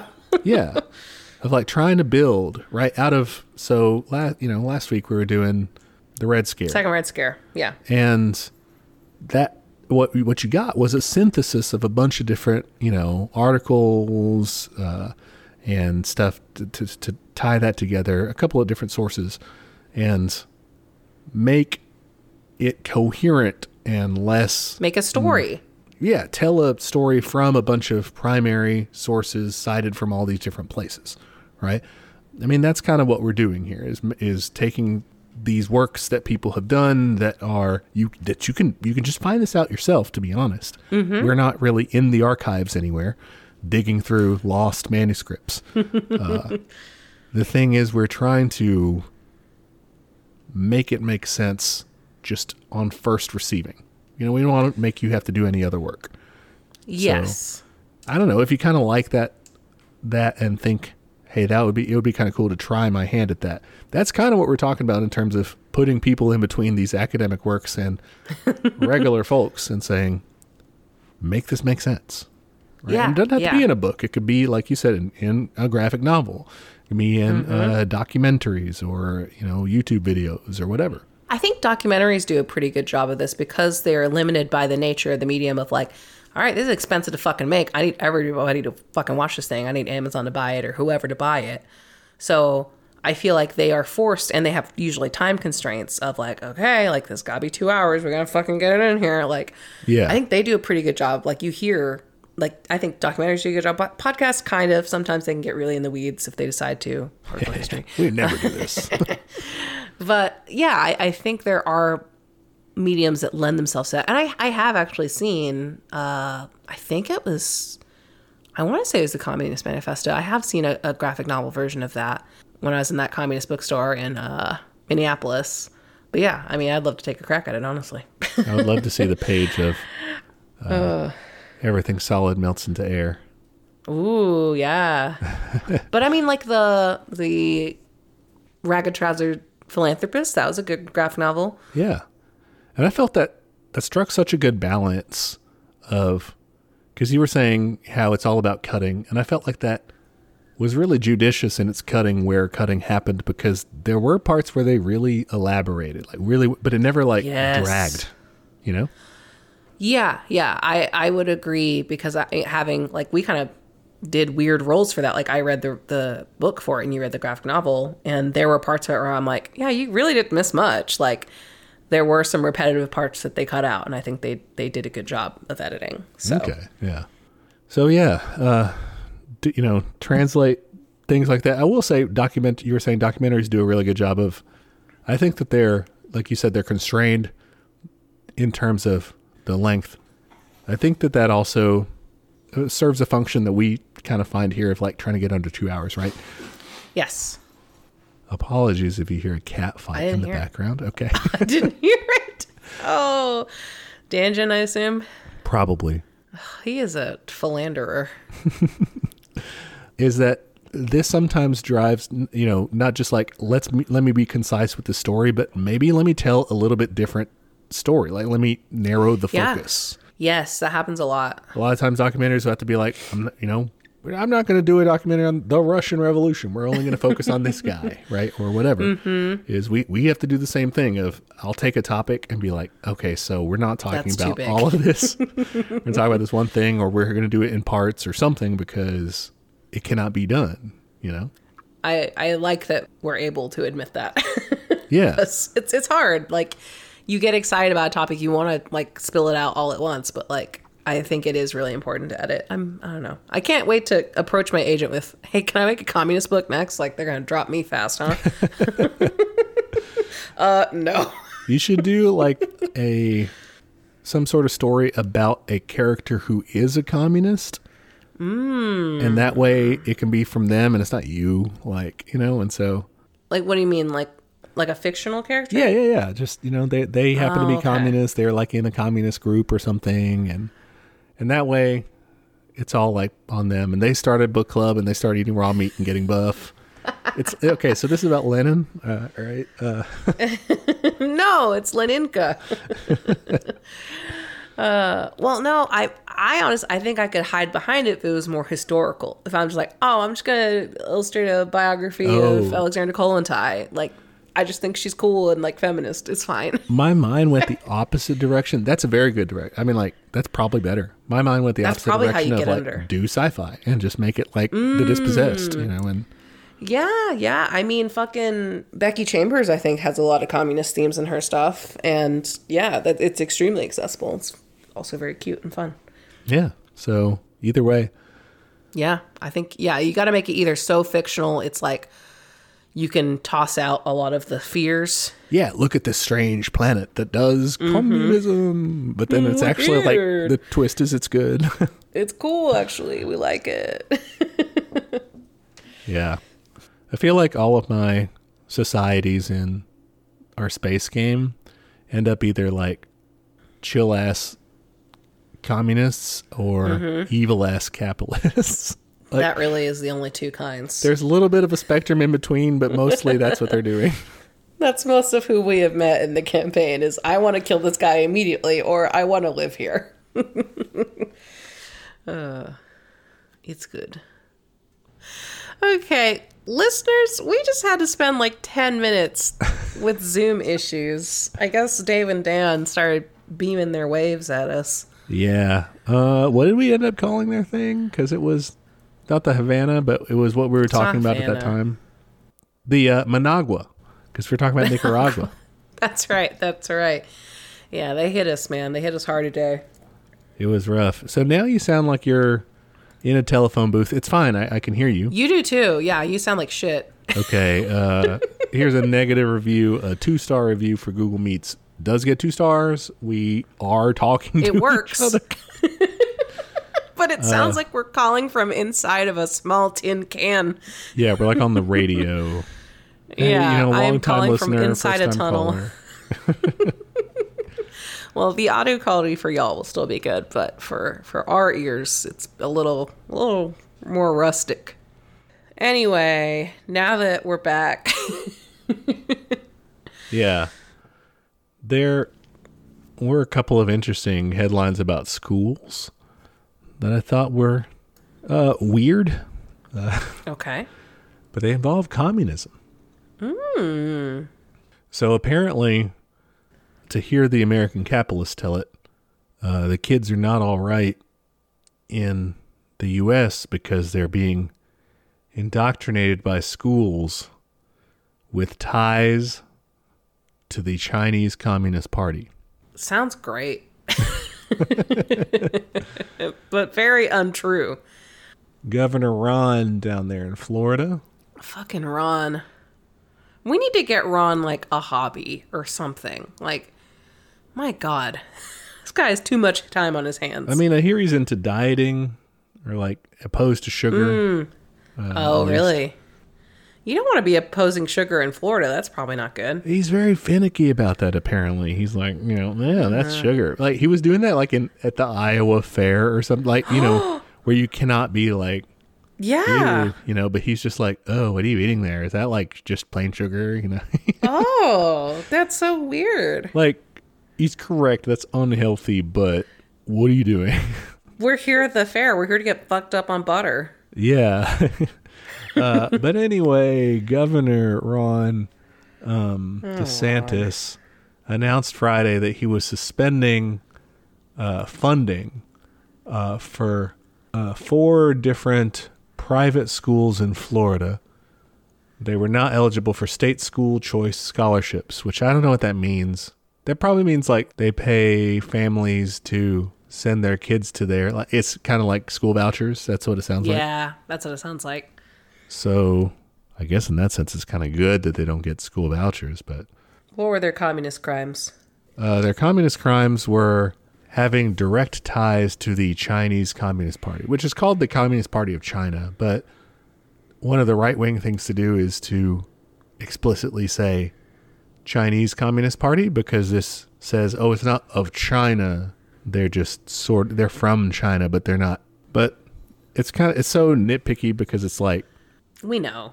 right, like if they were the Communist Party of China, wouldn't they still be bad in your opinion? Like they're they're still communists. I don't know. Uh, anyway, they determined that these various schools, which sound super communist, so you've got lower and upper Sagemont preparatory schools, Super communist. yeah, Park House Academy, Okay. Winter Park, and Park Okay. Maitland School. All of these have direct ties to the CCP, and their connections constitute an imminent threat to the health, safety, and welfare of these school students and the public. Okay. What what are these direct ties? Is like like there, there's one teacher who is Chinese or what? That does sound like a like what they would do in Florida. Uh-huh. What is their big offense? These obviously communist controlled schools in Florida. Uh, they are part of a multi brand education network called Spring Education Group, which does sound nefarious, let's be honest. A Yeah, multi brand education group. Uh, it is controlled by Primavera Holdings Limited, an investment firm, also nefarious. Yeah, those are bad things. I don't like those things. It's principally based in Hong Kong with operations in China, Singapore, and the United States. And it is itself owned by Chinese people residing in Hong Kong. This is the big, oh, can't have it all like Connection. regular people. uh, which, I mean, it's owned by business people, so it's probably bad for that reason rather than being bad for being Chinese communist. Yeah, yeah. I mean, fuck. Like, I'm sure their test scores are better than ours. I think I would let them do it. Yeah. Uh, DeSantis said the Chinese Communist Party is not welcome in the state of Florida.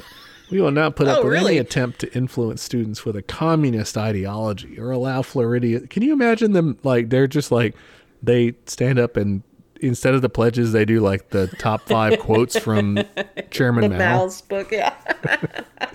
They recite combat liberalism instead of the pledge. yes, yes. Imagine. Oh my god. That's so weird. the teachers there admonish the students. They're like, Aiden, are you trying to just do the minimum? You know, you're just trying to slide by, get by, you not really do your part. You know, that that too is a form of liberalism. I think it's time for some self criticism. Yeah. All right. So so get in a let's circle and talk about how we can do better. let's talk about the ways that Aiden has come up short this this week. Aiden, you uh. start. Incredible. This is going on your permanent record. Yes. Yeah, so apparently they give uh they expanded their school choice program in March. They give $8500 vouchers which will be eventually available to all K through 12 students. Uh, and that's what they're limiting. They're saying you can't use those vouchers at these fucking commie schools. That's hilarious. That's so weird. Don't send your kids to these schools on the mistaken notion that they're communists because I don't think they are. They I sound like they're run by business that. people. Yeah. So we're we're definitely not endorsing these guys. That's insane. But this is not just in so Florida. Pretty ridiculous state. Let's. Yeah, I mean, I think everyone can agree. Not not through the fault of its people. no, although it's through the fault of some of their people. yes. Some people are captives there, and some people are doing the holding captive. But this is also spread around the country, and the one of the instances that I that brought this to my attention uh, was in Oklahoma, in Tulsa. So in Oklahoma, the state superintendent, so I guess the guy in charge of Oklahoma public schools, guy named Ryan Walters, spoke to a subcommittee of the U.S. House of Representatives on Tuesday, alleging that the Chinese Communist Party had attempted to influence learning in Tulsa public schools. I mean, hotbed of activity previously. Yeah, yeah. Tulsa, Oklahoma, known, you know, red center, beating heart of America, of American communism. And uh, he was like, yeah, there's a disturbing connection there to the Chinese Communist Party, which he alleged whitewashes China's history, indoctrinates American students, and threatens U.S. national security. National security. What the fuck? Yeah. What is this so- kid gonna do? Well, apparently they're, you know, sending spies in with dead drops of the nuclear codes to Tulsa, mm-hmm. Oklahoma public school students. yeah, yeah. That's a very high clearance area. So here's the great part of this. Walters and other speakers at the hearing claimed that it's that the a nonprofit called the Chinese International Education Foundation, not part of the government of China, had a K through 12 language and cultural program called Confucius Classrooms, which it says are part of the Chinese Communist Party's propaganda arm. A oh language program that just teaches people Mandarin and stuff. But they only teach him communist words. yeah. Worker. The word for banker is lousy dog or something. you know? yeah, right. Uh, there was a, a link on another story that was talking about a, a new report says that Tulsa Public Schools is one of a relatively small number of public schools nationally that maintain reliance on Confucius Institute program. That's that language thing, right? Yeah. The report is called Little Red Classrooms. Which I want to be in. I want to teach in yes. a Little Red Classroom. Yes, please. It's a report by a probably, you know, reputable group called Parents Defending Education. Everyone knows parents do a great job of that. Yeah, definitely. That's why we have Moms for Liberty and those types of groups Mm-hmm. is that they're very good. Those great groups that protest books they haven't read. Yeah, yeah. Awesome. We're here for it. Uh, Parents Defending Education puts together this report called Little Red Classroom. So I pulled this report up because it sounds hilarious. And they kind of do a McCarthy thing here. They say, "Oh, you know, I here have a list of 143 schools across 34 states and Washington, D.C. since 2009 that have been affiliated with Confucius Institutes, card carrying members of the Communist Party. However, they kind of have to whittle that down because, you know, we're in an era of fact checking losers. And they say, well, at least seven of them are still active. That's not that many. Now, but hey, seven is seven too many. what is it? Uh, what's his face says is not Optimus Prime, but he's like in, in Fallout. What's that guy's name? The big fucking robot. Uh, Liberty Prime. that's it. Liberty Prime quotes Death is a preferable alternative to communism. or communism is the very definition of failure. Seven American schools is far too many. Clearly. what did they used to say? Better dead than red. Yeah. Which America with a school shooting culture is. You know, I was gonna say, and leans into we're it. okay with that for school children. Yeah. Uh, anyway, some interesting schools that are still, you know, kowtowing to Beijing here. They put together this report that's quite hilarious. So Tulsa Public Schools is also is on there.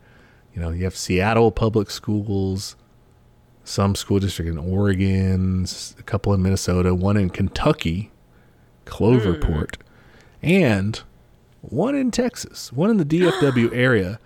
Oh my god. Highland gosh. Park, apparently. Highland. Hotbed of communism, Highland Park. Oh my god. Oh my god. Listeners, if you don't know DFW, Highland Park is where the richest fuckers live. It's like it's an oh. enclave thoroughly within the confines of Dallas ISD that just isn't mm-hmm. part of it so they can do their own little white school district. Absolutely is what it is. Oh my god. Like anyone DFW knows, that is just a. It's just a white. It's a not different a- town. Yeah, it's like an exclave. It's like the Vatican in Rome. Oh my god, Highland fucking Park. That's where like who's who's the big people that live there? I mean, that's. I mean, you go down there and you start the the, the cars change. Like Yeah, oh no, it, it is like what am I doing? everything doing? around you, you're just like, oh, these are these are people shopping for people. Like they're not, they're not here for themselves. Uh, we got Armie Hammer. We've got Wow. Jerry Jones. So, uh, one of my favorite things about the report is their copious use of quotation marks, like scare Hell yeah. quotes. Oh, good. They're uh, they're all basically innocuous statements that they're making, but they do put quotations around it to make it seem like maybe they're not telling the truth. Uh huh. Carver Middle School and Tulsa Public Schools became a Confucius school through Hanban, the subdivision of the Chinese Ministry of Education. That until blah blah blah, they say uh, the district's high school world languages page noted that its Chinese program featured quote three native speaker Chinese teachers sponsored by Hanban, a part of the China Ministry of Education. That's not a like nefarious thing at all, but they put it in like the quotes to be like, mm, They're native from China. Ooh. Yeah, they also do it to like raise doubt about things too. Here's in Highland Park, they were breaking down like the grants. They said 2018 they received a $10,000 grant from the Confucius Institute. The gift in quotes was to be used quote in support of Highland Park's high school's Confucius Classroom 2018 annual operation funds. That's because that's what it was used for. That's like, what it was. Hmm. Uh, they also gave the district middle school a twenty thousand dollar grant for quote the operation and supplies of the Chinese courses. Oh my god. Also the idea of anything in Highland Park needing a gift Yeah, is insane. Um, the funds were also used by a district staff member to quote travel to China for educational purposes, Oh my like they were doing dead drops there or something. Yeah. Definitely a spy teacher. There's another Oh uh, instance of them doing the gift quotation, a twenty thousand dollar gift. That's like Gift. you were talking about, like wink. mafiosos giving you a, gi- like, a gift. Here's a gift. Yeah. Hold on to this for me, will you? Somebody donated the kneecaps for that, Audie. Oh, that's good. So, uh, Highland Park. if you thought, you know, the second Red Scare, that was just for last week, still around, still happening. Not just last week's episode. Still relevant. So, if, you know, yeah, if you're ever looking around, you know, kind of wondering, why is everyone so fucking down on communism? Give last week's episode a listen. It's a, it's a good one. And kind of gives you the roots, even down to like the health scare, you know, uh, vaccinations and all that shit, and fluoridation, you know, all that, all that weird. Because we look at the Republican Party today and the QAnon types, and they seem to be groundlessly weird. Like they seem to be weird out of nowhere. But I don't know. I think that helps kind of draw the roots, you know. I yeah, I agree. It helps kind of make it more make more sense a little. Not that it makes sense in reality, but like, oh, you're you're recycling this. Yeah, yeah, yeah. It's, like, It's still a least- ridiculous notion, but okay. It I can at least is. see where you got it from. right. Yeah. At least it has precedent of some sort. oh man, that made me wheezy. That Highland Park shit. Highland Park. Just fucking the ah. commune of Highland Park. People's Republic of Highland funny. Park. Those kids are gonna go have to murder their parents. That's what they're gonna learn. Like, fuck, Okay. parents are all evil. I am going to send you the link because the banner art on it is Oh yeah, oh yeah. fantastic. Uh, let's see. Here's the chat thing. Oh my god, what the typeface is like crumbling, I guess, or like being. Yeah, I don't know. It's really badly done, and then there's this like bloody red background, like it's very smeared, and then the fucking hammer and sickle in the back. and for Oh, the that's C. so classrooms. good. See, the sea is the sickle. Oh my god. I think this has to be our fucking social media post. It's so fucking funny. All right, I gotta screenshot this thing. Little red classrooms. Again, we oh, aspire to teach so them. We, you know, communism does want to bring this about without the scare quotes, without the school voucher threats, without you know, dumbass Ron DeSantis doing his thing. I'd make it a little less bloody looking yeah, too. It's not the best look. Yeah. It's very horror. so just watch out. You know, you may be in a little red classroom, or if you're an older listener, your children may be in one. child. You never know. Your child's gonna come home and ask, "What? Whose side are you on?" you better have the right answer. yeah. Oh, that's funny. I don't know. I don't think I'm doing much to impart communist or socialist values to my students this year. I don't know. I don't feel it. You know, I do. Not feeling it. Yeah, I mean, hmm. Got a lot on your plate. Did a little bit. Like I said, you know, on the show before, you know, I did the like You ask questions. I had the Debs speech. That was kind of good, mm-hmm. you know. Yeah. But it's just if hard to somebody do. liked that and then did a Google of it, they'd be on their way. yeah, there you go. So there's that. That's one thing. I mean, like, I'm trying to think back to when I was like in school. I'm, I'm like, how often did I actually follow up on something? You know, Yeah. probably not very often. But also, like, the internet wasn't as pervasive. Like, I had it, but it wasn't like in my pocket all the time. One of the things I think is interesting about that notion of, uh, you know, because the Republicans are always so fearful. You know, the the dirty red teachers that we hate, uh, that that are really bad at their job and can't teach kids, can teach kids how to be communist, right? Uh huh. They don't deserve raises or anything because they're so good at teaching, right? Because they're they're bad and they're lazy. They don't do anything except for indoctrinate except for teach communism. And they're really competent at that for some reason. yeah um but i don't know the, the the notion of them of teachers being able to do that or you know a wanting to but b Who has being the able energy? to or well i mean what i mean is being the best vehicle for that like we're really not like we're okay at at best kind of okay at, you know preparing them for what they need to learn to pass their class to pass tests to do w- well in their academic future. Um, we're you know decent hit or miss at like inspiring to want to do well in general or like to apply themselves or what have you. I think that there's very little actual transmission of values that happens between teacher and student across the board Yeah, I could see that. I mean, at the end of the day, you're an authority figure, and depending what age you're teaching, you're a fucking square. You know, like Yeah. I'm not gonna fucking listen to that guy. no like You're the You know, man. I've- uh, yeah, like you kind of should be a little bit resented because you are a part of an authoritative mechanism. Mm-hmm. You know, and, and, and like you may be the most anarchist, the most communist, or whatever person at your school. I probably am. Uh, haven't met everybody and talked to them about their political philosophy in depth or anything, but I'm Just probably in the top five percent. yeah. But it's like I'm still enforcing fucking, you know, hall passes and bullshit like that. Mm-hmm. You're part of a system of, of hierarchy and of You, you know, you're you're kind of prison guarding. You know, you're Yeah. like you're do, you're you're yeah you're being authoritarian and not authoritarian in the sense that you know people who whine about authoritarianism mean of just like doing things, but on behalf of a system you don't even believe in, like in the sense of like yeah, I think you're- we should restrict kids' freedoms in these ways. You know, like I do believe in giving kids education, but you know what I mean.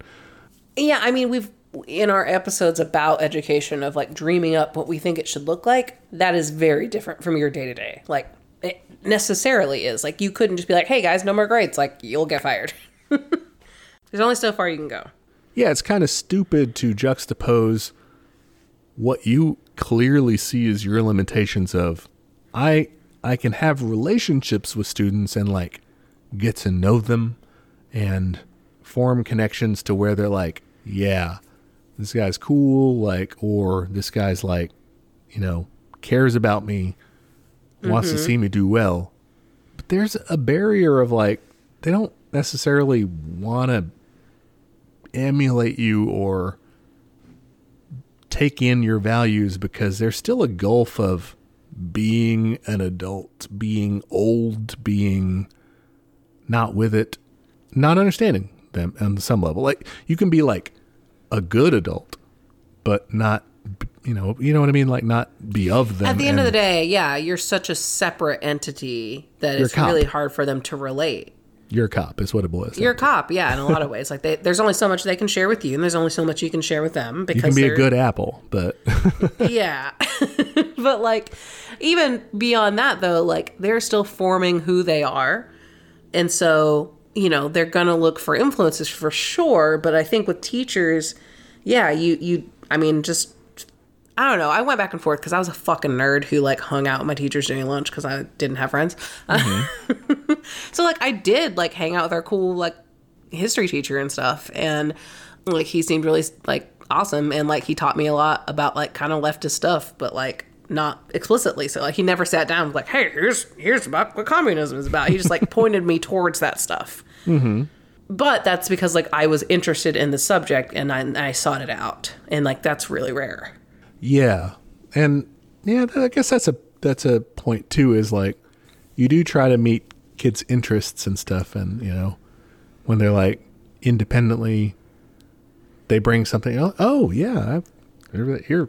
Have you heard of this sort of thing? You know, you can kind of feed mm-hmm. into that. But it's just you, do, you. I don't know. The parents out there should not be worried that they're sending their kids to, you know, the young pioneers camp. I mean, if anything, who has the fucking time? Because like like you were saying, like you have to end up purchasing resources or just basing it off of textbooks or whatever. You would then have to get all that information organized for class and then detranslate it from anti-communist propaganda and rewrite it into pro-communist. Like that would suck. That would take so long. Yeah. It's a ridiculous undertaking, I think. Yeah, it's enough work just being a regular teacher. Right. adding that. I'm going to add a whole new course. That it would just end up being a waste of time too. It's like that's not really mm-hmm. going to do much. And and it's just I don't know. The other thing is ethical of like just being kind of dishonest of like I think if I just teach kids what happened in the world that they're, you know, the the famous kind of liberal quote from Jon Stewart or John Oliver one is, you know, uh, One of those guys. Reality has a liberal bias or something like that of mm. reality does have a communist bias i think of I think so. just teach them and they're going to be like well which side am i on in all of these various conflicts that i keep seeing Yeah, if they can make those connections, and I think that's that's really as far as you can get it. Is I'm I'm going to set this up for you so that you can hopefully draw these connections and relate to them in certain ways, and that's all I can do. You know, Yeah. like you want to be. There's no such thing as you know neutral, but you want to be as close to it as you can get, I guess. Which is hard because of our culture, but like you do want to try to like make it maybe a little more balanced when you can, I guess. Like you're saying at the top of the show. yeah and that's that's where i think the work comes in of you do have to if you're trying to be kind of a leftist you know sort of approach which really in our case just means balancing this all is Yes. demystifying. I mean, you have to kind of like take away some of the shitty propaganda stuff that's draped over everything and you can't take away all of it because some of it is like literally state standards that they're like, no, you have to teach them the value of free enterprise. You know, uh-huh. okay, yeah, but I can also teach them the value of a fucking labor union. You know, like you know, mm-hmm. it's yeah, there's some things that have to be you know put in there that kind of suck, but You just have to uh, try to offer them more options. the whole picture to the extent that you can, basically. Yeah, I mean, back to like schools being authoritarianism in a way, you know, like the reason we have modern school systems is very much like, okay, well, we can't put kids to work in factories anymore, but we still have to prepare them for the workforce. We need a place Yeah. for them to go where they can learn how to follow the rules and show up on time and like be working adults. Yeah, I think that's its origin. For well, I mean, I agree that that's its origin. It is, yeah. But then you get into the question of what even is it doing now? And now it's childcare, tra- like training, like compulsory training. Like these are things you have to do. Uh, it's social services. Of Yeah. we're going to feed you an you know a certain amount of times if if you qualify for that or you know lower rates. Mm-hmm. If we still have a guidance counselor and not a fucking chaplain, we'll send you there. Do you hear about that? Yeah, yeah, yeah. Uh, Texas did the chaplain thing. Uh, religious groups i within Texas were like, no, No, we they- don't they- want to do that. they lobbied against that. But I mean, I think they did it right. They, yeah, I think they did. that. Yeah. It's crazy, but it's yeah. Uh, essentially, what society does not want to, what the government, right, what the ruling class, to put it more concisely, doesn't want to deal with or provide for people. They, this is not a scrap they're deigning to give us. They're gonna off put it to the fifty states to provide through their schools Yeah. if your people are progressive enough to demand that your schools do it. I'm sure there's very few like national standards for that. Like it's it really is on the state level. Yeah. Uh, I think there's maybe a standard for lunch in terms of free lunch Oh, and like federal, reduced lunch. Yeah. But yeah. I don't think there's beyond that. It's messed up. It is. And it's one of it's one of those things we've talked about on the show before, but one of those things that they kind of purposefully set up in a way that they can easily tear it down. I mean, that's one of the campaigns we're seeing, not just in Texas but across the board.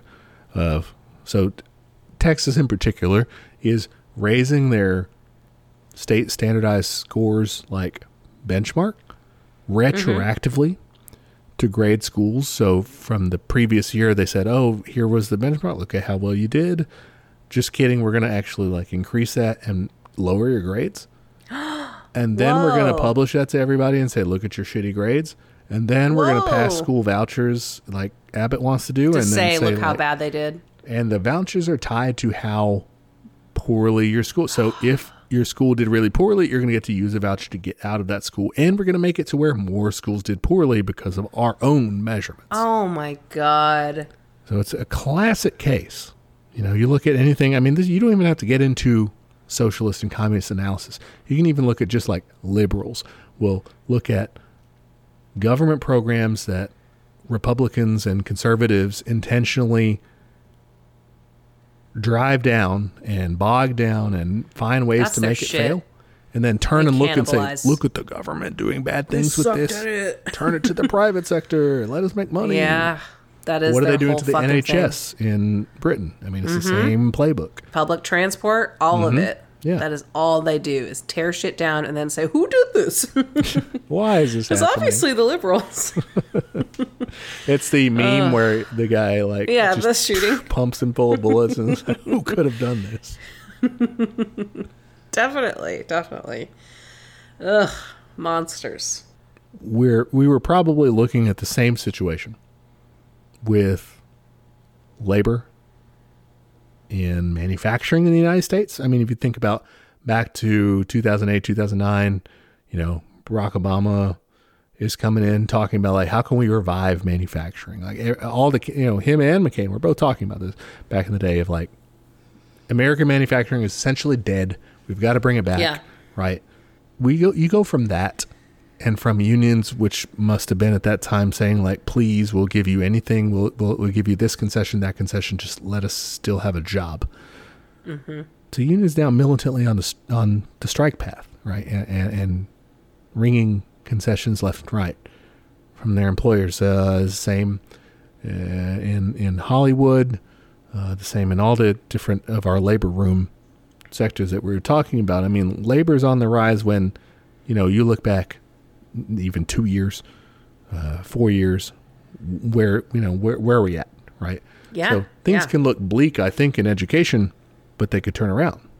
Yeah, I mean, I saw a little quote on Insta today that said, "If your right to exist is if it's being questioned, it's time to start asking about the government's right to exist." because Hell like yeah. We're getting we're getting crushed, and I I think people are finally coming around to like, oh, okay, like I can do something about it, and I can organize, and I can get some fucking concessions made. Like, yes, let's do it. And I, I think we're reaching that breaking point with a lot of different areas. Yeah, and You know, when you're talking about this stuff and your parents say, you know, well, this sounds a little bit ridiculous, or this this is a little too far fetched. I mean, you know, George Washington and their ilk would not want you to go- be going crazy about this sort of stuff. I mean, it was no less a radical than Thomas Jefferson himself that said that the tree of liberty must be watered every generation with the blood of tyrants. Yeah, man. You you can't just like set it and forget it here because like there are bad actors in the system and they will erode away your shit till you're back at square negative 10. Yeah. You've got to keep fighting, even if you're, like we were saying with the labor struggles earlier, even if you're not a big group, you can still eventually. I'm, I'm not even saying like gradually make change to where you become the majority necessarily. Yeah. You can you can prepare stick yourself. your neck out there. Right. Yeah. You you can get ready, get your ideas out there, build yourself up to where when the moment comes, even if you're still not feeling ready, you can still you have the capability of seizing the lapels and doing something. I would say even on like on a political level of like obviously like I started out as a Bernie bro and you know we knew pretty early Same. on that was yeah I know yeah and, and we knew pretty early, early on that was destined to fail and sure enough it fucking was but like it got us here and like there's value in that Yeah. like culturally I think that was a major shift for our generation and, and Gen Z afterwards Oh yeah. It was a major shift to to see people in action, to see people driving within a system and threatening change. And then I do think it was a major shift, a paradigm shift in people's thought to see it quashed. Yes, I I saw a lot of people get disillusioned with that and go, "Oh, they can just do that whenever they want." Yeah, and I, I think you know, some people immediately got it. It was like, oh, they quash it, they're corrupt, but this movement, we can do something with it. And then some people, mm-hmm. I think they're they're like they're co- they're gonna come, but they have to go through the intermediate fall of, oh, they quash it. This is all fucking bullshit. And but they're still like recoverable because mm-hmm. they saw like, you know, the liberal path was bullshit they're not quite there to a left project really but No, but even having that kind of level of disenchantment of of not just feeling, you know, relief that Joe Biden's in office, like right being angry at at a president who is ostensibly like had been their party leader, like there's a lot more people holding him accountable. I think. yeah and i don't know i think another aspect that we have to look at in terms of we were talking about being ready for things right in terms of strike action and ends up being potentially i mean if the anarcho syndicalists are right potentially it's the big thing right the big general Could pop strike off. Sure. Maybe. But I think just being ready to do whatever we can as soon as we can, as soon as we have the capability of it, is really important given the existential uh, stakes that we're all sitting with in terms of climate. I mean, more of us, honestly, myself included, have really got to be plugged into opportunities that we have to put our bodies on the gears of capital and stop it from strangling us, from choking us all out like in our own Yeah. noxious fumes. it's it's Yeah, it's bad. It's real fucking bad. Yeah, it is existential. and we say this from the comfort of the imperial core because like there are people, you know, choking themselves to death in, in lithium mines and everything else. Like I mean, like climate deaths are happening currently. yeah. And th- that has to be like stopped by any means necessary. Yeah, Like that's yeah, that's where that's we're at. violence. That's not yeah. So I That's think it's okay to do a little bit. Yeah, totally. Oh, yeah. Uh, dark spot as usual. Yeah, yeah, as usual. Ending it on an existential climate note, you know, the classic. In my defense, the climate just ge- gestures vaguely toward the climate. Oh, yeah, I know. I was I was talking to mom and I was like, "Remember when like I feel like September used to have a 50-50 chance of getting fall weather and now it's October has a 50-50 chance." Jeez, Fuck. And soon it's gonna be like November will still be hot. Like I can't, Hey. I can't. I'm losing the livable months in this state. I've had the luxury of driving a rental for a little bit. Mm. So my little car, all right, doesn't have like the AC capabilities anymore. AC Like it's at all. No, I mean it does, but it just takes a while. shitty. And if it's baking in the sun all day, Mm-hmm. I put the sun shield up and everything, but it's still not great.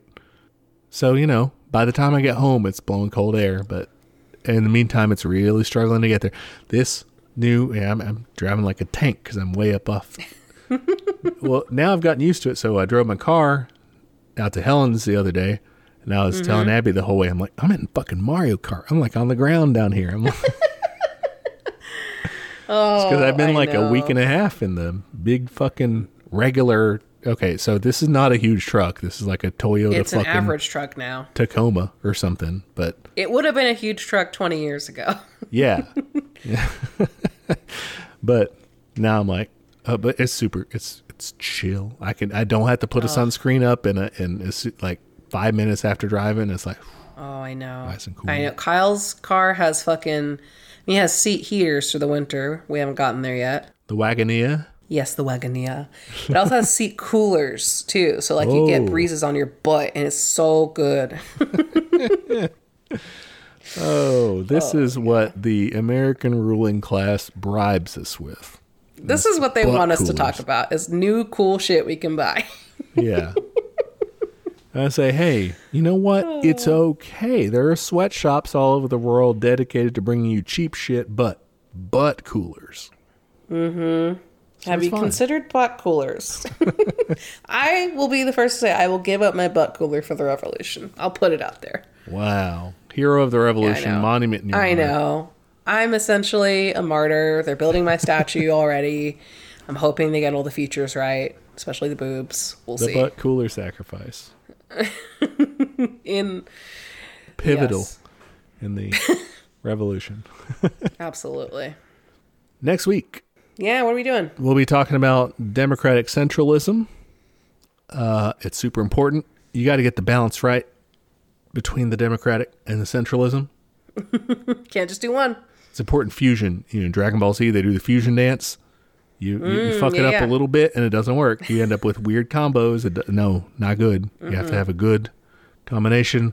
We'll bring in some words of wisdom from various communist sages uh, and our own commentary therein. Cool. Exciting.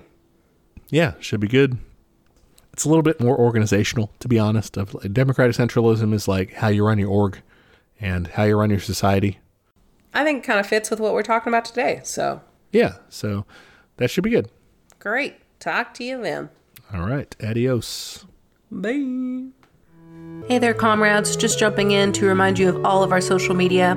We are on Twitter at Teach Communism, Instagram at Teach Me Communism. You can shoot us an email. That's teachmecommunism at gmail.com. Any of those places are good to send us an episode suggestion or a question, anything you think would be useful feedback for us, or just your admiration. If you want to admire us in a public manner, and you should, you can go to Apple Podcasts to give us a review. It is the best way to help people find the show. Love when people write and review us. Please do both. We are also on YouTube if that's how you prefer to listen to podcasts, or if you know someone that's the only way they'll listen to podcasts, send them to our page. And we have a Patreon. For five bucks a month, you get access to our notes for each week's episode, including the backlog of notes, which is a very handy resource for up and coming commies. And at the end of the year, all of the funds from Patreon will be given to local mutual aid in the DFW area. So, ain't going to line our pockets. Finally, we have merch. Check us out at TeePublic. You can find shirts and I believe also stickers and magnets and all kinds of fun stuff with catchphrases from the show or episode art, stuff like that. The link to that store is in the show notes, so check that out. Okay, that's all the internet. Join us next time for another episode of Teach Me Communism, where the class struggle is always in session. Bye, y'all.